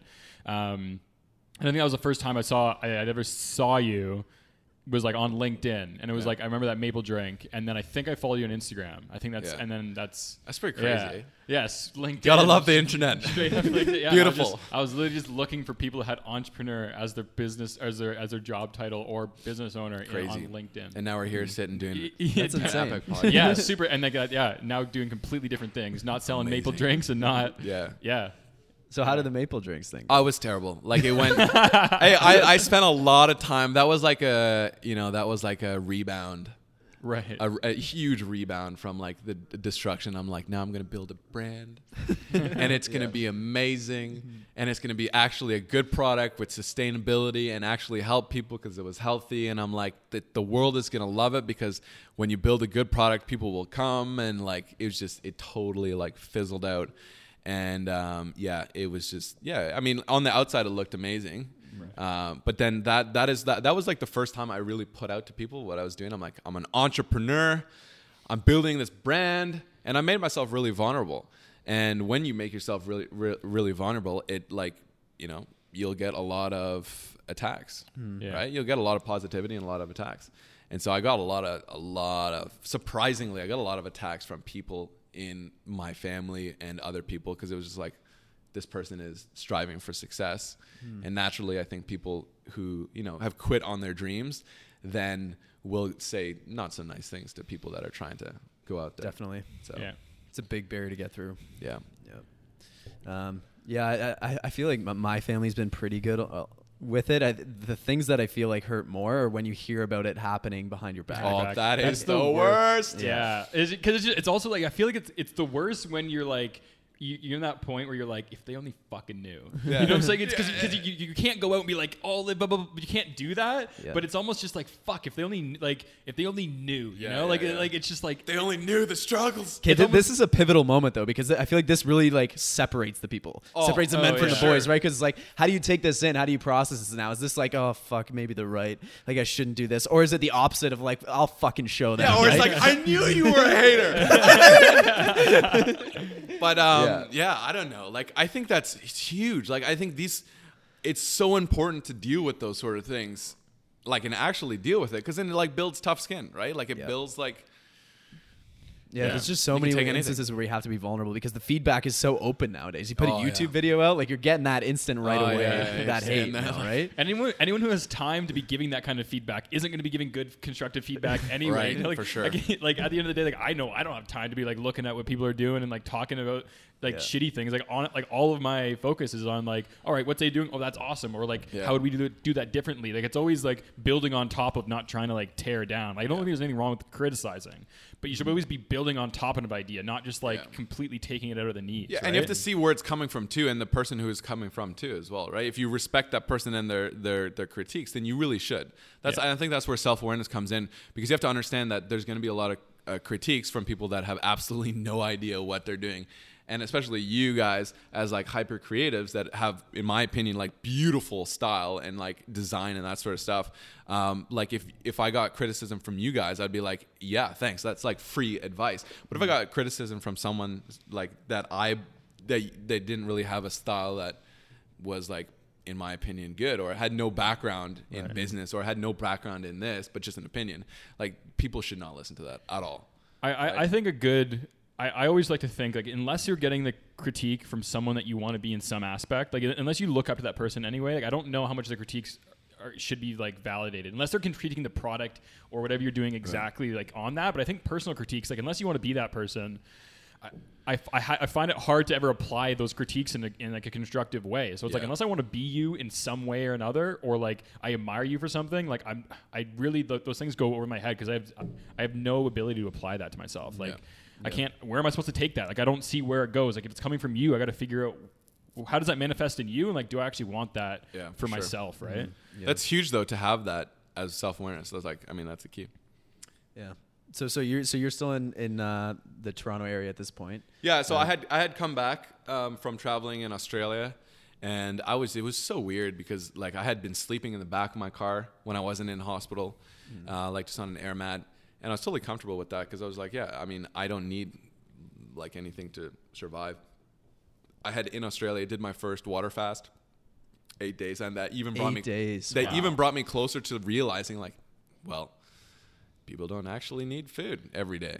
And I was just like, wow, that's crazy. I was like, bringing it was like my my uh, like analyzing and like deconstructing how to live as cheap as possible so I could invest every single thing into um, growth and, Yeah. and business. I think that was the biggest thing for me because now I just um, someone said yesterday there's like uh, when when you're thinking of purchasing something and then you have that second thought of like if you didn't purchase it you saved it um, for me i was like no i'm 100% paranoid at, at as as like if i bought something or if i paid a lot of money for something if i didn't do that what else could i use that money for that would then produce uh, more money Right. Right? It's like I, I was traveling with a buddy of mine in, in Hong Kong. And we're like, oh, we could spend 200 bucks on a hotel or we could sleep at McDonald's and put that all on ads. It's like, if you have that perspective, right? And we did. And then we made like whatever, X amount of dollars from that. So I, yeah, I mean, that was pretty crazy uh, for me as well. Have you guys ever done a water fast? I haven't, Zach. I did. you? I did like a 24 hour like fast, Yeah. but that's not. I wasn't. Yeah. it was just 24 like hour that fast. doesn't like count. that doesn't. It's not. A, it's not really a fast. It's more of just like. a- I mean, it yeah. is, but like I think it's in the context of it. It's meant to like a water fast, is like a long. Right, like a water fast is like you need water. It's like where's you can get You a- need can get- water, Yeah, you, can get, yeah. you can get through a day without. Like how without long can you go without water? Something like three days. Or I something don't know, like that? something like that. Oh, we recommend it, but yeah, you can. I So- think so- you so how physically can. Speaking of water, I'm gonna grab some water. You yeah, guys want? you want water? some water. I'm good. Think I'm good here. You have to pee soon, but You've done a fast or not? You do a fast. Would you do a fast? Oh yeah, I'll, I'll do anything. I'll. I've, so the, the thing few that's been holding me back is is the, the I've heard a lot of people say like I don't know what the actual biological function is, but it's really really hard to sleep. Hmm. Um, so you so you don't get a lot of sleep. I don't know. Is that what you found doing the eight day fast? Is For what, sleeping? Falling asleep? Yeah. Yeah, I, I think more of like the mental clarity. Like in the first three days, I think um, that's when I think it was like day day two or day three. That's when your body goes in ketosis, um, and and then you just have a lot of mind fog. And then after like day five, I mean, for me, then it was like massive clarity. Or like day four, and then it was just like insane clarity. Really? Yeah, it was really weird, and I like I would tell anybody to do it, um, but then again, I would say like you have to know yourself, and if you if you if you think you can't handle it, or like get like supervision or whatever, like I'm not really good at like when I think of something that I'm like, hey, I want to try this out, then I'll just try it out, and Yeah. I think I'm a bit reckless for that, but I think everybody should do a water fast, hundred percent. Because and then that and then it's like your, um, it's like a mind over matter thing, right? Because you your body is going to be telling you the first couple days that like this is you're dying. Right. It's going to be like you're dying, Pretty much, yeah. right? Yeah. And so to get once you get over that, then that's can that's when you can be like, wow, I actually have like mental power. Yeah, I think it's the same thing when you do the ice. The ice tubs, like, anything like that is is so anything where you can get to that point. I think Yeah. the interesting thing with the water fast is that it's it's passive action. You know, like whereas like if you have to keep running, it's active action, but like Yeah. not eating is like passive action. So I think in any way, sometimes it can even be, even be harder because it's just like. You know, it's it's there's nothing there. You're not actually pushing yourself to do anything. You're pushing yourself to not do something. I think it's even it probably challenges discipline more than something that would Yeah. be like active action. But I hmm. think anything that that challenges your challenges you for your mind, like And day to day, it's like okay, where can where can I take this power and then deploy it against something else, right? Yeah. Anything like that is, is so. I think that's a. I would say too, from the past few years, like that is a very big proponent to success. Like to do hard things, and a lot of people will say this too, and it's really cliche, but I really believe like you have to do hard things in order to grow. Like uh, doing my carnivore thing, like. I had to do that to lose pounds, right? Yeah. And I had to do that to then come to the realization. Then, uh, like, I need to clean up my diet. And I need to be more. Uh, uh, I need to be more focused on how what am I actually doing, and how am I like you know energy in versus energy out, and what are my actual goals through that. But I when I see you guys doing crazy things like cold plunges and stuff, that like that inspires me as well. It's also fun. Like I feel like we we I, we both get bored so fucking easily that it's like All day- entrepreneurs get really bored- Like the day to day life yeah. is like fuck. Like it's like well, what can we do to like inject uh, radical fun in this? And I think with entrepreneurs, it very rarely manifests itself in like partying because like it's then you can't Yeah. work the next day. Where It's Yeah. like how can we get that adrenaline rush like that. I don't know, spice to your life without with it still being able to like okay now we're going back to work to actually like Yeah. move the move the needle right Yeah, it's a really practical point. It doesn't it doesn't even really matter what you do that's hard. Just do something hard. And I bet if, Yeah. if you asked a group of 100 people, like, have, what's something hard you've done recently? I don't know. It's probably something like 10% of them would have done something like Or be able to really, really it, hard. right. Or, Or had they're to think just about like, it. yeah, I went uh, went for a walk. That was Yeah. hard. well, like I mean, I think the interesting thing is always asking someone like, "What's the hardest thing you've ever done?" Yeah. Like I always ask that on a first date. It's like that's one of my like a good key first first, date a date good first questions. date- or that's a really good first interview question too when you're What's- hiring too. Yeah, Like, what's that the is huge. hardest thing you've ever done? I feel like then you get to know that person like really, really well. Yeah. Because like if the, if there's one, if they can't figure out how to like come up with it, they probably didn't learn anything from it. Yeah. Right? Or Like they, yeah, they don't have enough pain that, that, that, that- the memory's that it's there. You know? Yeah. Like, like Yeah. so it's like it's it's an int- yeah. I think And it's then, a then you can see if someone's uh, surface level or they actually have dealt with Right. hard things or Yeah. whatever. Yeah. Right? Just And, like, builds character. most of us have lived in a pretty fucking easy life, right? Like it's Yeah. like compared to, so it's like how how much like you have to go out of your way to do this. You have to be someone that, that's willing to do that because you can go your whole life without with really just scraping by. Yeah. Especially if you're born in Canada, like it's it is so. we easy. are so fortunate, like so lucky to be born in mm, Canada. Yeah. This is why I think everybody should travel, like to a third world country by themselves. Mm-hmm. right. Hundred percent. Like I would say, like biggest takeaway prescription drug to do something is travel by yourself to a third world country. Hmm. Hmm. Because then then it puts it into perspective. Like i came back uh, on friday and, and and i heard a couple people complaining at the airport. I'm like man why, why are you complaining? You have it so well off mm. but it's just because they, they don't they don't Right. they don't know. Yeah. right? It's not on them that they're selfish people or they're always complaining. It's just no they just haven't realized that they Yeah. that they're so fortunate Yeah. So. Yeah, always every time I'm back from China, I have that same thing in the airport right away. Like Yeah. you notice that there's way less crowds Yeah. immediately um, upon landing. It's like uh, the other day I came home uh, from China. I was standing in like the terminal and I was like, oh my god. It's so empty in here. It's so Yeah. luxurious. Like you're just used to in China, just crowds and Yeah. crowds of people in Yeah. heat and everything. And yeah, we have it really good here. So how, how are you finding it living in Asia now? Yeah, um, it's cool. Uh, I mean, so the reason why, so I'll, I'll, I'll give like the biggest reason why I moved out to Asia. Um, one of the reasons was uh, I had I, I hired my first uh, employee, which was a VA, and he was from the Philippines. And um, I had tried to hire a couple people or convince a couple people to work for me in Canada. It didn't work out. Or they worked for a little bit and then they complained. And this this gentleman was just like amazing and I was just like, wow, this is this is this is this is how I'm going to be able to build an amazing business. And and also a, a huge proponent of it was cost, right? Cost per startup. Um, I didn't have uh, what I needed to uh, start up the the the the Maple Aid, the the maple uh, drink business that I I had was I needed ten grand. I need ten grand to have ten thousand units of my of my drink.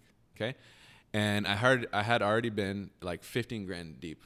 Now this was after this was after um, I had made a ton of money, but then it got eaten up from credit cards and like disputes and everything, right?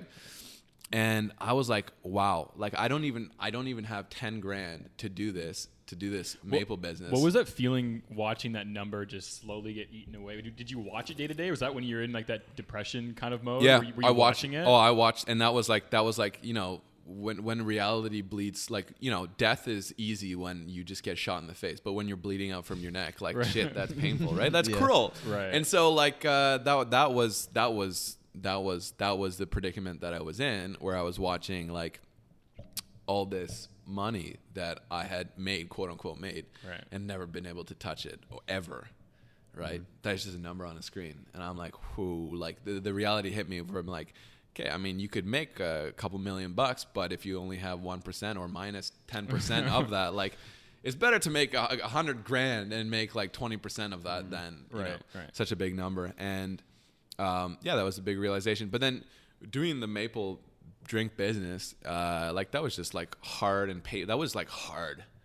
Like getting like the formulation and like I put a lot. Like I was making calls every single day. Like I was putting like blood, sweat, and tears into that. And and because I also told everybody, I'm like, this is the next. This is gonna be, the, it's gonna be on every single shelf ever. And I had been inspired. So my my cousin, who's now in business, uh, we do business together. Um, uh, his name is Sebastian Voortman, and he.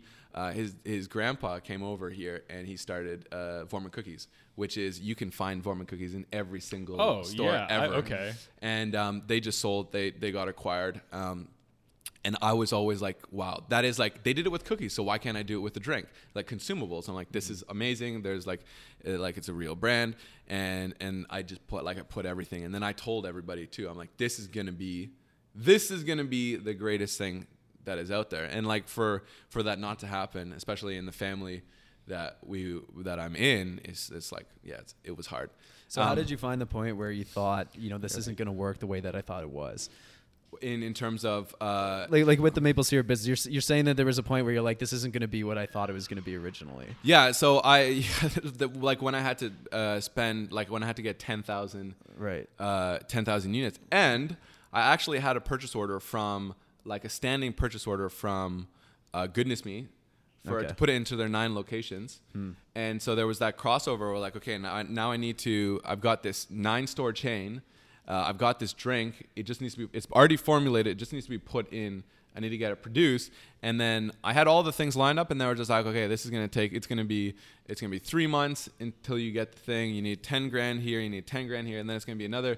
You need to find a distributor, and there was just so many pieces that I had to like line up, and the cost of that well it was like i'm not going to see a return until like three years or like two years and then what i did was i went down to like small business uh, i tried to get a loan obviously i couldn't because i had blown my credit score Right. then i uh, then there was like a there was grants like a small business grant of five five grand here, ten grand here, and I I wrote a whole business plan and I put so much energy and uh, and then I ended up what happened was I didn't even get it.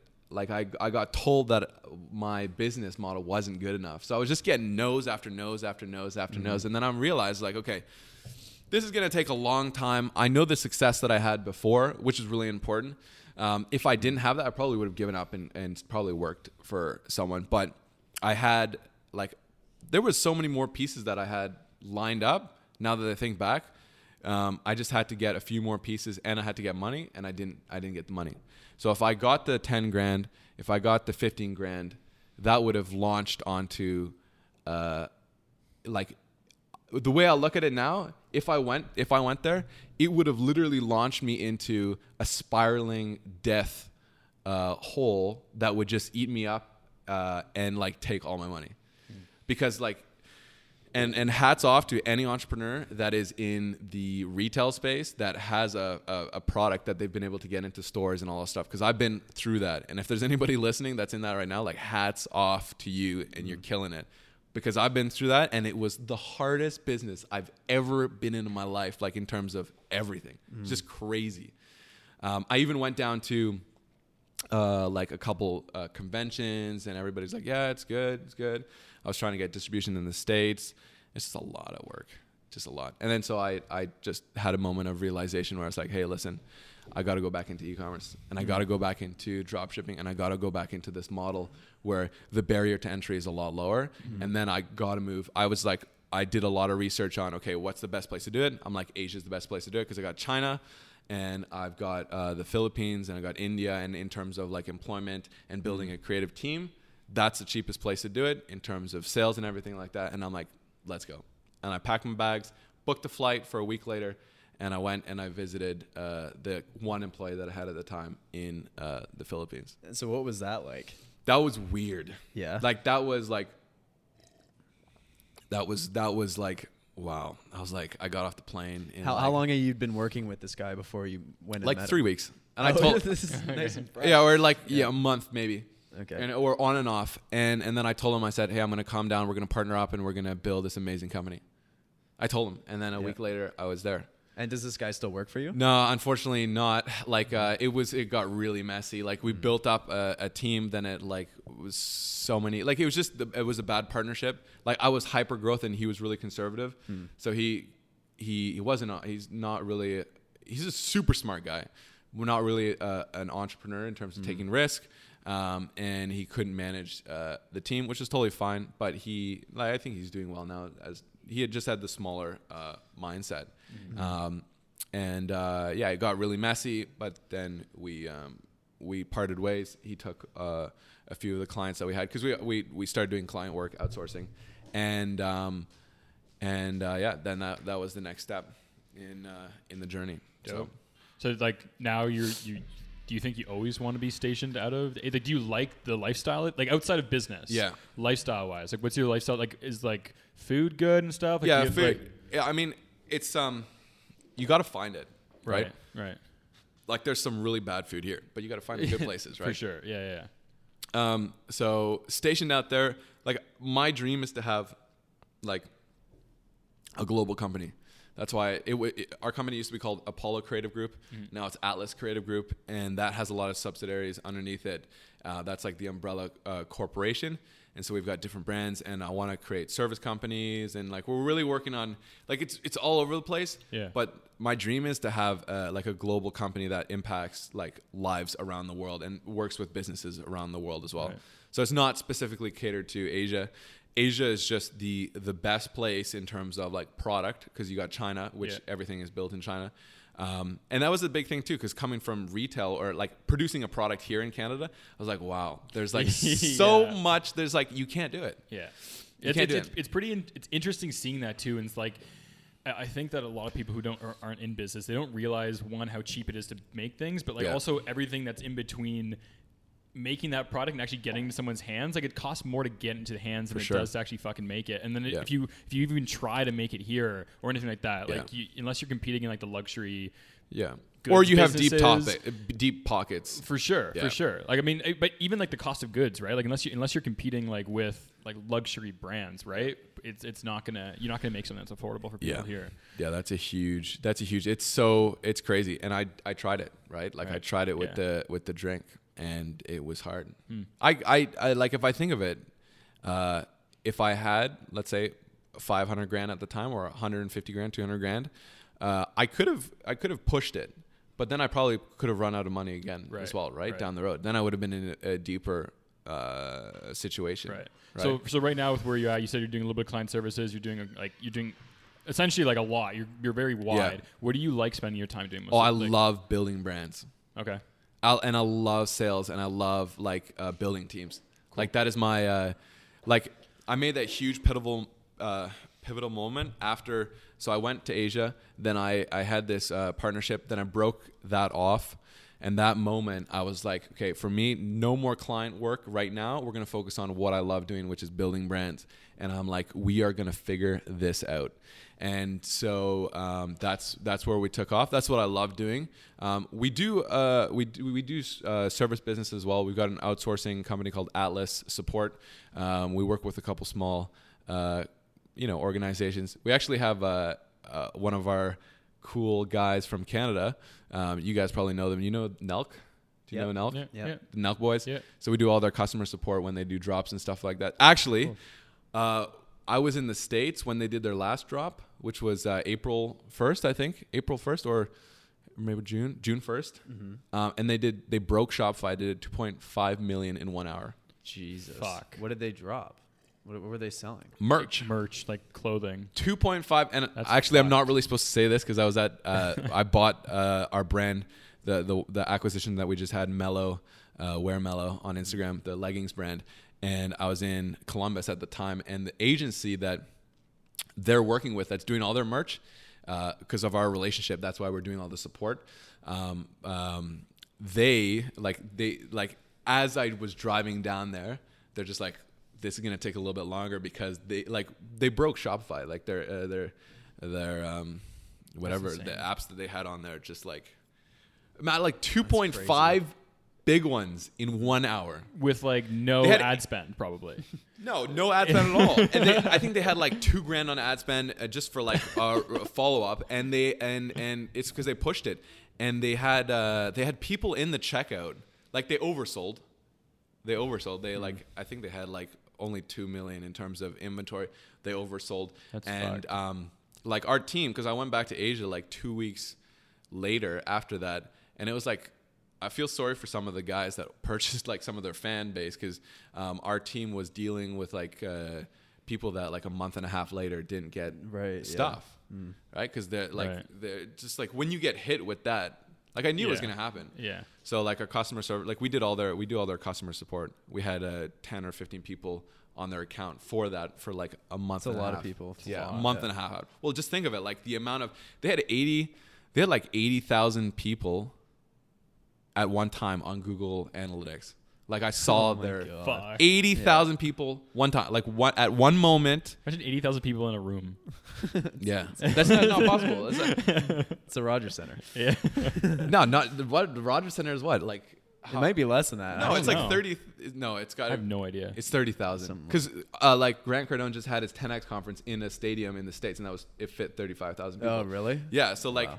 Eighty thousand people. It's a lot of people. eighty thousand people is a lot of people. So That's how, crazy. how's it been- how's it been with, with that support agency that you've built out? It, Yeah. it was something Zach and I were considering Yeah. Yeah. Um, as we were building out support for multiple brands. We're Yeah. like, this could definitely be a service that could be offered to people. Yeah, it's um, it's uh, it's it's it's really it's really important. Like we are trying to focus now on getting bigger clients. So like it doesn't for us, it's not profitable because what we do is um, the difference between us and like let's say Upwork. If you go to Upwork, um, you're going to hire one or two people. It's hard to build a team, but we are trying to focus on uh, for that business specifically, like Atlas support. It would be more of like someone that wants a 24-hour support team. So whether that being uh, like inbound calls, whether it being emails and uh, live chat specifically, um, not so much calls. We don't really like uh, doing calls. Um, because there's a there's that other element for it. Live chat's amazing, um, but having that w- one minute, two minute response time for any business is super important. And then also having that um, that that live chat, like that accessibility to a human, Right. right, to answer any specific questions. Because the amount of times that I've gone on websites and I'm just like, man, all I want to do is now talk to just one person. I don't want to have to look through 20 pages, or I don't have to even look through. Uh, like the Q, the the Q and A section to figure out what my answer is. I just want to ask somebody and get a response, and then I'll make the purchase decision Yep. right? So we see that uh, over the next uh, little while being um, built out. But I would say is you can work with an agency, but at the end of the day, it's probably better to just build uh, your own infrastructure out, Right. out out there. Like if you have the if you have the time and if you have the money and if you have the push, I would say 100 percent because I'm always looking at uh, you know the way what I did, and that's a business that we have. We don't really make a lot of money there, but if someone really wants to like scale or have something scalable, it's really a good idea to just go down to Asia and maybe open up a company and uh, set up a, a outsourcing company for yourself there. Yeah, cu- customer service no doubt plays like such a huge factor into you know the experience that that e-commerce Yep. brands are giving to their customers. Yeah. So so out of the because I'm seeing like all these all these videos on Instagram of, of, like a ton of employees that you have in the Philippines. Yep. So where where are you employing all these people into your business?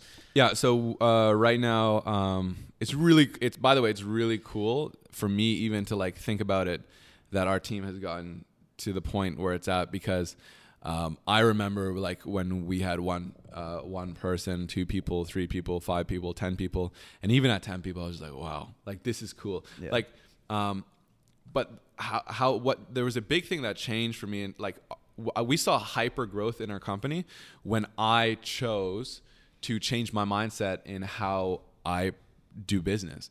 And that was first seeing how many people we could impact rather than looking at our top line net, looking at our our our gross and looking at how what ways that I can uh, deploy that extra money that we have into growing and scaling. So over the last two years, we've never made one dollar. Like we've never we've netted uh, we've never netted more than ten grand. So over the last two years, we've never netted more than ten grand.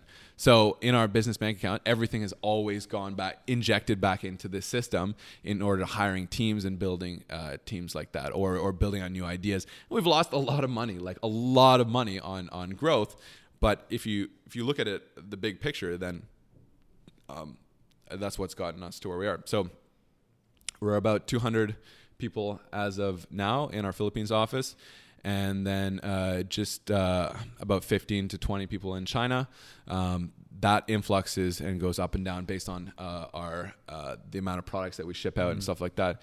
In the Philippines, uh, our goal is to buy Christmas, so two months. Our goal is to uh, have like 500 uh, Wow. people in our team. So we just got a new office, um, and that's just us getting started.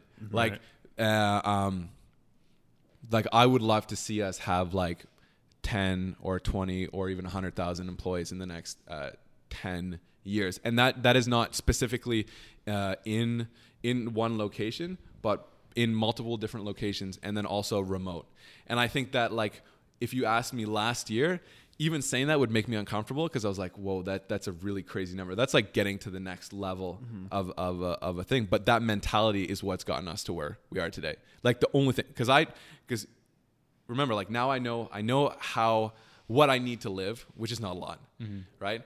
I know that I have to give more than I want to receive, and I know that every single person that's built an actual billion dollar company or a like a, a heavy company, they only own a certain percent of that company, right? If you look at if you look at Amazon, mm-hmm. Jeff, how much does he own now, right?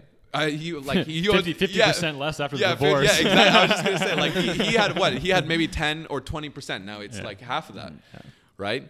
Um, uh, Zuckerberg, like what, sixteen percent? Like all these, all these people, and I think that's the the formula is you have to give as much as you can. So right now, I'm in the mode of like partnership, partnership, partnership, all all the time, as much as possible, and then scale, scale, scale. How how much can we? How, how big can we grow this and that's been empowering like so my full-time job is just to like inspire empower people Like I never, I never do any like practical things. Like uh, we've got a board in in the Philippines and in China. That was the biggest thing. I never see any of the money. I never touch any of the money. All employees get paid, and then there are people that are are smart enough in order to handle the distribution of that both. I just make sure like uh, you know we grow, and and I and that's that's pretty cool. But in terms of going back to your question, sorry, such a long answer was. Um, they do a variety of things. Uh, um, Yeah, because it sounds support. like you- you're they're not just doing customer support. Yeah. As, as most people who are hiring in the Philippines Yeah. do. Like you, Yeah. you have them doing some higher level stuff, Yeah. right? Um, let me just go to the washroom. and Yeah, yeah, talk you, about can, you absolutely Yeah. can. Yeah. I'm interested to hear, like you know how how one goes from like you know hiring all these people that you have in the Philippines to like Yeah. now where where do you get the management levels when you have to start like building out the structure, right? Right. It's probably it's the only it's the only thing that enables scale. You can you can you can keep hiring. You but if you're can't not getting- manage all these you people. can't manage all those yeah, people, no. which is which is where I feel like we are at with some of the businesses. It's like there's there's a lot of good people, but there, there might be lacks of like communication or somebody looking over it when or There's- waiting on approval for things. days when you know, do nothing. You know, like, like we had that like yesterday. You yeah. know, like we got to our end of our day and we're ready to hand something off. You know, overseas, where Yeah. like they're starting their day, and it's just like, well, we're fucking tapped, we're tapped out. You know, we don't even have the energy to, to to delegate. So I'd be interested to see like how he does this because I think I think that's like if we want to uh, if we do decide to like grow more in Asia, I think it's Mhm. that's the key to it. I think you can always hire that those low level employees. It's like, Yeah. but how can you like actually make sure that they're producing as much as possible? Yeah, I don't know. It sounds it sounds like going there and just like really building Yeah, we're gonna have relationships with those people is going to be a. there. Yeah. I say that I say that like. I'm not excited to. I, I It's love not a traveling. bad place to be, like no, the Philippines. no, I, know, I, like- I, I actually look forward to it. It's just um, uh, yeah, maybe w- I feel like winter time is a better time to do that kind of stuff. yeah, Summertime, I don't want to be there. you want to be here. I want to be here in the summer. Yeah, yeah, Philippines in the. Wonder what it's like there in the winter. It's probably just still hot. yeah. Honestly, anything better than it's better than snow for me, to be honest. Yeah, we got to plan a But- trip for. After Christmas. After Christmas, yeah, after Christmas trip. Yeah. How far? How far in are we? we we've been talking for quite a while. I think we're about an hour and a bit in. yeah, Beauty. Yeah. probably like a wrap this up. That was I like yeah, Really. yeah. that was like Niagara Falls in there. It's crazy. We're in Toronto, right? yeah. Yeah, so we were just talking about Mm. management of and man- management of um of the of the employees in the Philippines, then also kind of like t- making that transition from like right now, all of the only people that we really hire in the Philippines are people that are kind of customer support. I know you have some people doing some more high level stuff, like I think you have someone doing like email and stuff, but like nothing that's I think I don't know, nothing that you can kind of like let run if that makes sense, right? Yeah, not not not not super high level management at this point, Yeah. which sounds like it sounds like you've got a good kind of structure built out there. Yeah, I mean, like the like I'm really fortunate, and like people, like when people ask me or they say like, "Whoa, like what you've done is crazy," I, I would say like I, I I didn't I didn't really do it. Like I just found people that were um, that had similar visions and Mhm. and wanted to grow, and then they came along and and did that with me and our company, and so and that's how I know that we're gonna get from here where we are to the next level. And I wouldn't say that like that's just because of me. That's not because of me, and that's because of like everybody in the company. And um, in terms of like hiring people that have higher uh, level of um, management skill, I think it's it's really important to like go down there because people that have higher level management skill, they're not mm, probably not necessarily on Upwork or on a freelance uh, website, Yeah. right? And so yeah, I think that's that's pretty cool. But finding people that are similar to you and and their their beliefs and their their their growth plans and people that are really hungry, right? And Mhm. other entrepreneurs that are okay with being or entrepreneurs that are like entrepreneurs, right? Yeah, So that's cool, man. Yeah. It, it, it sounds like you also had some uh, s- s- people that they're doing like outbound sales calls. Oh yeah, yeah. So that's that's where we're, we were gonna go into, right? Just yeah, the uh, I think that's, that's Sure, yeah. super. Can, yeah, It's- super it's curious about interesting. yeah. yeah. Um, I mean, so uh, a big aspect, like our, our, I would say maybe sixty percent or seventy percent of people in our office are sales, and so we do a couple different things. We do social selling. We don't do any outbound calls. We do outbound emails. We do outbound uh, social, and that's to drive traffic and awareness to the brands. It's also to find partners. It's also to to find like investors, different sort of things. Um, but uh, we have like a, an extremely high churn for people, like turnover of uh, salespeople. Um, so like on Monday, next Monday, we'll have like 50 people come into the office and like 20 people or 10, 20 people will stay after that. And then 10 people will stay after one or two weeks. And then there'll be five after uh, a month or two months. Um, So you mean like you're filtering these people for like the the employees that you want to keep around? Right. Well, it's just like system. So, okay, maybe I'll just give a little back backstory uh, on uh, like another proponent for growth because I think this is really important. Um, uh, when I went to the Philippines, I met a gentleman who um, had a very successful business. Uh, he had like 500 employees, or he still has in in in the states in Vegas, um, and then like a, a thousand or two thousand in the Philippines and Asia, and then Bulgaria. Um, just amazing business, and and what he does is he has a. Uh, an agency working with small businesses. He also does a lot of cold selling, and he does it's telemarketing. So he's always calling his his team is calling people every every every day, right? Like hundreds of calls every day. And then I'm, I asked him like like how did you do that? I'm like how did how, like how can someone grow like such a big team? And he said like you have to have system and processes, and then you just have to fill the pipeline, right? And I think that's like this the biggest thing, the biggest proponent. Um, and naturally, I'm not that type of person. I'm just like just do this and that's how you do it and that like Right. I suck at writing things down and like formulating. Uh, and so what I did was after that I just was like, hey, listen, like if this can work on calls, this can work on social, and this can work on uh, on emails and stuff like that. Just like cold selling anything. And so we do that to drive traffic uh, for the brands. But what I did was I, I I created scripts. I worked on it, and then I proved it myself. And then uh, I applied that, and we hired people on. And then we're just like, hey, this works. But it only it like, and this works like, it sales work anywhere. But you just have to make sure that at the end of the day that you're positive, right? Because it's hard to hire a salesperson here. Um, I mean, it's expensive. It's not hard Right. it's really expensive and you don't know if they're going to be able to perform Hmm.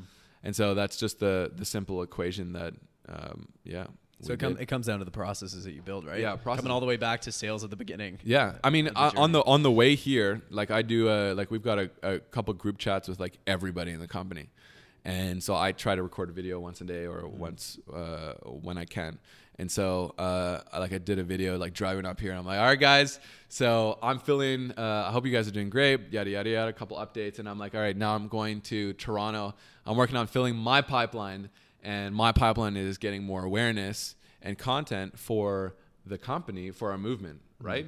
And who knows wh- who's going to be listening to this podcast and who what sort of value this will bring but it's just taking action. And it goes back to what we were talking about before too. It's just like take the opportunity. And when you were messaging me i was like oh my goodness i have no like i'm so booked out for time. But then you're like podcast and i'm like let's do this. Let's go. Yeah, that's yeah, great. absolutely, man. That's what I think. That's one of the reasons why we really want to start the podcast, right? Like, I think everybody that we want to talk to is busy as fuck, right? So Yeah. it's like we want to give them some sort of value as well. Oh, with the and podcast, listen, like I've thought of this too, but you're the position that you guys are in right now.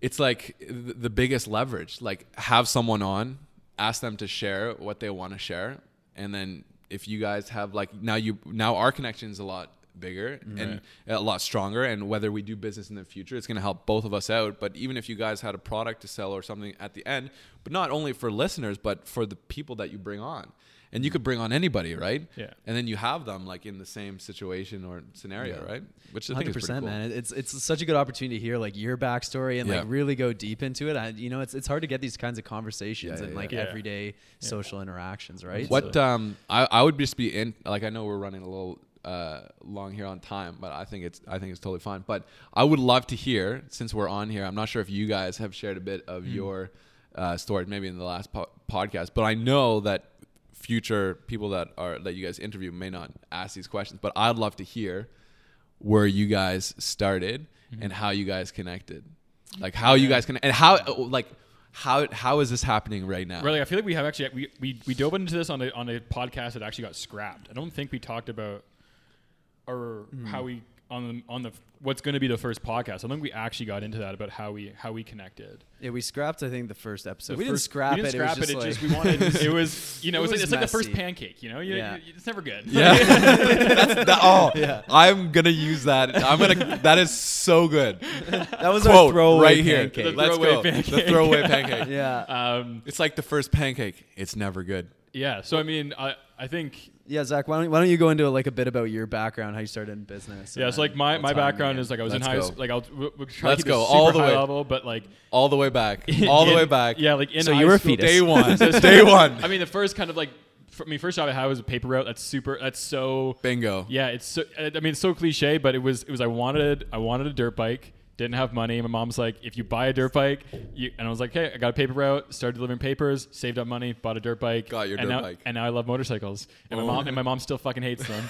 um, but yeah, and then so that was like the first time I started making money. And then I was in high school, played a ton of sports. Didn't have time to have a job realistically. Like like I, I couldn't work at like a restaurant or something. I I, cause I I would work out in the morning, and then after school I'd have practice. So like I didn't really have time for a job. Um, broke my leg in grade ten.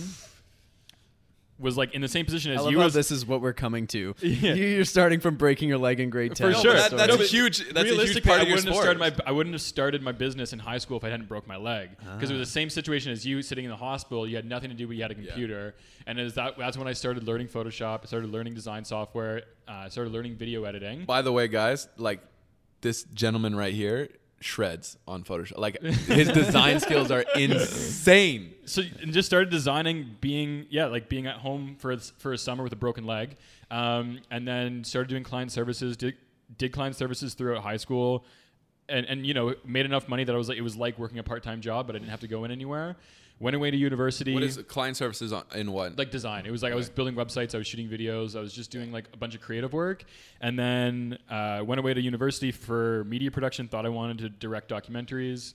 That really quickly became to like I also love money and I love, I love business and like those two worlds you love freedom. clash. I love freedom and like documentary filmmaking wasn't that.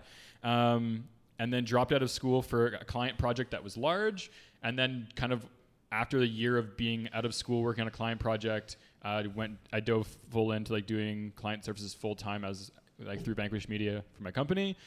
Um, and then I was actually doing a client job in in Mexico where I met one of Shane's business partners in his yoga wear brand on a yoga retreat. Um, and we then I shot a video for Shane's yoga company, and then we started jamming. Like that's And here we are. We were like, bro, you surf? yeah, Yeah, but like, Like, bro, yeah, you surf. like I'm like- yoga like- and you surf? and you surf. Dude, I like to surf too, man. Let's start an empire together. Classic Canadian. That's, that's pretty much how it went. Yeah, that was that's super high level, but it was like yeah, I started doing client services, and then al- always loved creating products. Always loved the idea of building a brand, and then the last I would say the last year has been me slowly transitioning from doing client services. I still do client services to pay my bills. Um, that's kind of what pays me to live is doing client work, Yeah. and then everything else kind of goes into building the brands. Um, and yeah, that's kind of where I'm at now. That's so and cool. Yeah, that, And, that's uh, that's where bridges cross. That's where business bridges cross. Yeah, that's where swords paths cross. That's where it was. our swords cross. That's where our swords cross. um, yeah, that, that's my story, I think. And then I'll let you go. Into yeah, I mean. I don't want to go too too deep into things, but I, I uh, Why don't you want to? Why don't you want to go too deep into that? Well, I don't want to start crying on the podcast. no, I'm just kidding. Uh, so yeah, I was I was in university, uh, going to school to be a gym teacher because I thought it'd be cool to wear sweats to work every day, and I thought that'd be a good life. And then I just kind of hit like this personal crisis right around like second year, where you know I just felt like I was wasting time, wasting my parents' money, didn't know what who I was or what I was doing, and I actually stumbled across a video by Jim Rohn. I don't, are you familiar with Jim No. Rohn? He's wait. Jim Rohn is like he's older, right? He's older. He's like one of the godfathers of like the personal development movement And way back. and MLM stuff too, right? Or yeah, not? yeah, MLM. Yeah, I listened to what the first. I think I listened to one. Jim Okay, yeah. I love his voice. Oh, I know. He's got this like grandfather, Yeah. uh, this like dad voice that just like puts you to. s- Anyway, yeah. So I came, I came across him, and and it kind of opened up my eyes to this personal development world I didn't know about. Um, and it, like I remember like listening to that, it completely changed my mindset around like it just like it hit home. Like you know when you like it felt like when somebody picks up a sport and they're good at it right away. Like it, it just felt something was right about it. Where I'm like I need to continue down this path You're like, this is my purpose. there's something around this. I didn't know what it was, but I just like kind of dove all into that industry. Like spent the last two years of university just diving through like all the big personal development guys. Like listened to everything Tony Robbins had at the time, which Yeah. was like CDs. It was like buying CDs for a car. This was like before YouTube, right? So I had listened to like everything on YouTube at the time with personal development motivation, to where like That's a new video would come up on YouTube and I'd know about it. it's You're like, crazy I now listened to that. Yeah, yeah, it's like I've listened to all the ones on YouTube, which is crazy now because there's so much, Oh, right? Like crazy. you could never listen to everything that's out on YouTube, but this is Yeah. before podcasts and all Yeah. that stuff, right? So my mindset de- definitely changed a lot. Um, I read Rich Dad Poor Dad by Robert Kiyosaki. I read that one too. Yeah, great one. And that and his big advice was you got to get experience in sales. Yeah. So I went out, I got a sales job slinging gym memberships right out of university. That's pretty and cool. Yeah, yeah. Um, met a business mentor that I had sold a membership to, and you know, long story short, she I saw her building a really cool brand, and I realized I was trading my time for money. Yeah. And uh, you know, I was like, you know what? I'm just gonna quit this. and I'm gonna start building something. Uh, at the time, I had a friend who was building a store on Shopify. He showed me his sales, and I'm like, fuck it, I'm out of this job. Let's fucking build a got- business. All you need is to see the numbers, and you're just like, That's why the Wow. Shopify screenshots work so well for all those guys selling even- courses, like, right? you, you don't get any information about like, No. okay, what what is net? What is Yeah. like, what are what are the metrics behind it? No, it's just like boom, numbers, and you're like, let's go. Let's go. yeah, that's exactly right. So, you know, tried a couple different stores, couple different products. The first things didn't work. It's, you know, a similar story to Yeah. what you had. Um, and then I tried, you know, I thought I have a background in fitness. Maybe there's something that I understand in, in that area. Uh, tried selling some stuff to men. It didn't work. And I was like, you know what? Girls. That's who's buying stuff online. What can I sell in the fitness realm that's, you know, that girls will buy? Kind of landed on yoga pants, put like a, a drop shipping yoga wear brand up, got some initial sales right away. That's and, cool. and then that kind of took flight. Yeah. So yeah, I've been running a brand called Namaesthetics for going on three years now. Yeah. Uh, that, that was the brand that finally got some weight behind it. Yeah. Um, and the one that Zach had shot for. So uh, that's where our paths kind of crossed. And, and since then we've, I've, you know, we've, we've tried to figure out a system where we can build brands in a really cool and creative way that, that are going to scale really fast. Um, so now we're, you know, I'm focused on building big brands that are going to last for the long term uh, under kind of like our four, four play umbrella that we have where we're trying to build out a system uh, that we can run ourselves but also offer to other people. Yeah. so foreplay is a mix between like you know kind of like a private equity fund of brands uh, that we're also offering the system out as a it's service. it's it's so cool because like we're really doing things on so many similar levels but like that is the like i mean that's the way right? Like if you look at like our journey up to this point like if you really want to be on the top and if you really want to be connected you have to open up that umbrella. You have to be doing design. You have to be doing branding. You have to be doing you know building like and it can go anywhere right? Like you guys can sell a brand in x whatever next year a couple years from now. Like it, it brings your connection. Like doing a podcast even like this is really cool Yeah, man, it's a lot of fun. what you guys are doing is really This like, is really probably cool. like honestly, I think the podcast for me is like in terms of like things I do for work, which is this is not work at all, but Yeah. like definitely I like probably the funnest thing. Like We have the best thing we job. do. Yeah, hundred percent. Because no one tells us what to do. Like, wait wh- what day is it what day is it today Fuck, it's Wednesday. It's oh i don't even know at- do you know what uh, date it is I know. i don't know the day the only reason I know what day it is because it's fucking Facebook page score day. That's Oh, the only yeah. reason why I know that it's Wednesday. yeah so it's wednesday the september 20 something Twenty something. I mean, it's pretty cool, like- way too quick. And we're and we're here sitting and drinking water, Drinking water. Uh, in toronto Yeah, on a wednesday afternoon when most people are slave to their work absolutely. dude it's 100% worth it it's so cool it's worth Yeah. it's worth the risk. It's funny. I heard somebody put this the other day. It's like we refuse to work for somebody else. Uh, what, what was the quote? We refuse to work for somebody else uh, to pay our bills, but we're willing to make no money. Fuck, I can't remember the quote. I'm gonna butcher it. no that well, you come just up. said it We'll right put there in the no you just notes. yeah or something like that. I don't know. Whatever. I think people probably connected those dots of what Yeah, you're trying to say. I what the coolest takeaway for me is that now this piece of content will be online forever. Yeah. And we could yeah, go ahead. we were I think what all of us had said we we had watched content uh, as like in very pivotal points of our lives. And I think we all look at those people like you look at Jim Rohn, just like I kind of look at people like Tony Robbins and, and Tim Ferriss and Kevin Rose Yeah. in those times that were like and like reading the four hour work week and reading the wealthy barbers, like that was all content we consumed. Um, and like that was a pivotal point for and like there's a, there's a chance I'm not saying it will be there's a chance that someone listens to this podcast It will. and, It- it, and it ends up being a pivotal point in their moment and like even saying that gives me like goosebumps Oh, because like if I would have seen if I would if Tim Ferriss walks in right now I read the four hour work week on the go train going back to tell my parents I was going to drop out of school that has like such a weighted point in my life if that if this could be like 10% of that for like someone else That's what keeps pe- that's what keeps us going though, I think. And that like I've gotten really emotional over that too. Is like when you realize the big picture, you never know what an action or you know an action has that much more weight. Mm-hmm. Therefore, you put a lot of emphasis on actually living a life mm-hmm. that is a good life. yeah. because- with intention too right Like, yeah, intent. If you know, like, who knows, right? But we can trust that this is going to go somewhere, and and and I mean, hopefully that it can impact lives and hopefully that someone will take away one or two points from this podcast and be like and be be able to apply it to their lives and see you know see their life improve and flourish Yeah. And i think hats off to you guys for doing this because yeah Thanks, thanks for coming down. That's I know cool, you're, only, yeah. you're only here for like what four days. yeah i'm leaving tomorrow so Even tomorrow. All Yeah. right, sweet Yeah, man. so- Well, we hope to have you back anytime that you're in Toronto. or- yeah and when you guys are in asia next uh, we'll hopefully do a pod- podcast there as Yeah. well yeah, Let's that'd do be up. awesome, That'd be cool. Sweet. All right. be Okay, I think it's a good good spot to to wrap it up. And uh, Any, yeah. Anything else that w- Yeah, do you wanna, are like, up to, plug your Daniel? personal Where- where brand can or any of the people- brands? Oh yeah. or- Oh okay. Okay. So um, um, I uh, I'm on Instagram heavy, but that could change. So hopefully, I'm trying to get the domain Daniel Phillip, uh, like just dominate that. Um, so you can always go to danielphillip.com or Instagram. It's dot Daniel Phillip, and I'll do one thing. eh, Uh, anybody that messages me on Instagram, uh, I'll send you guys a free watch.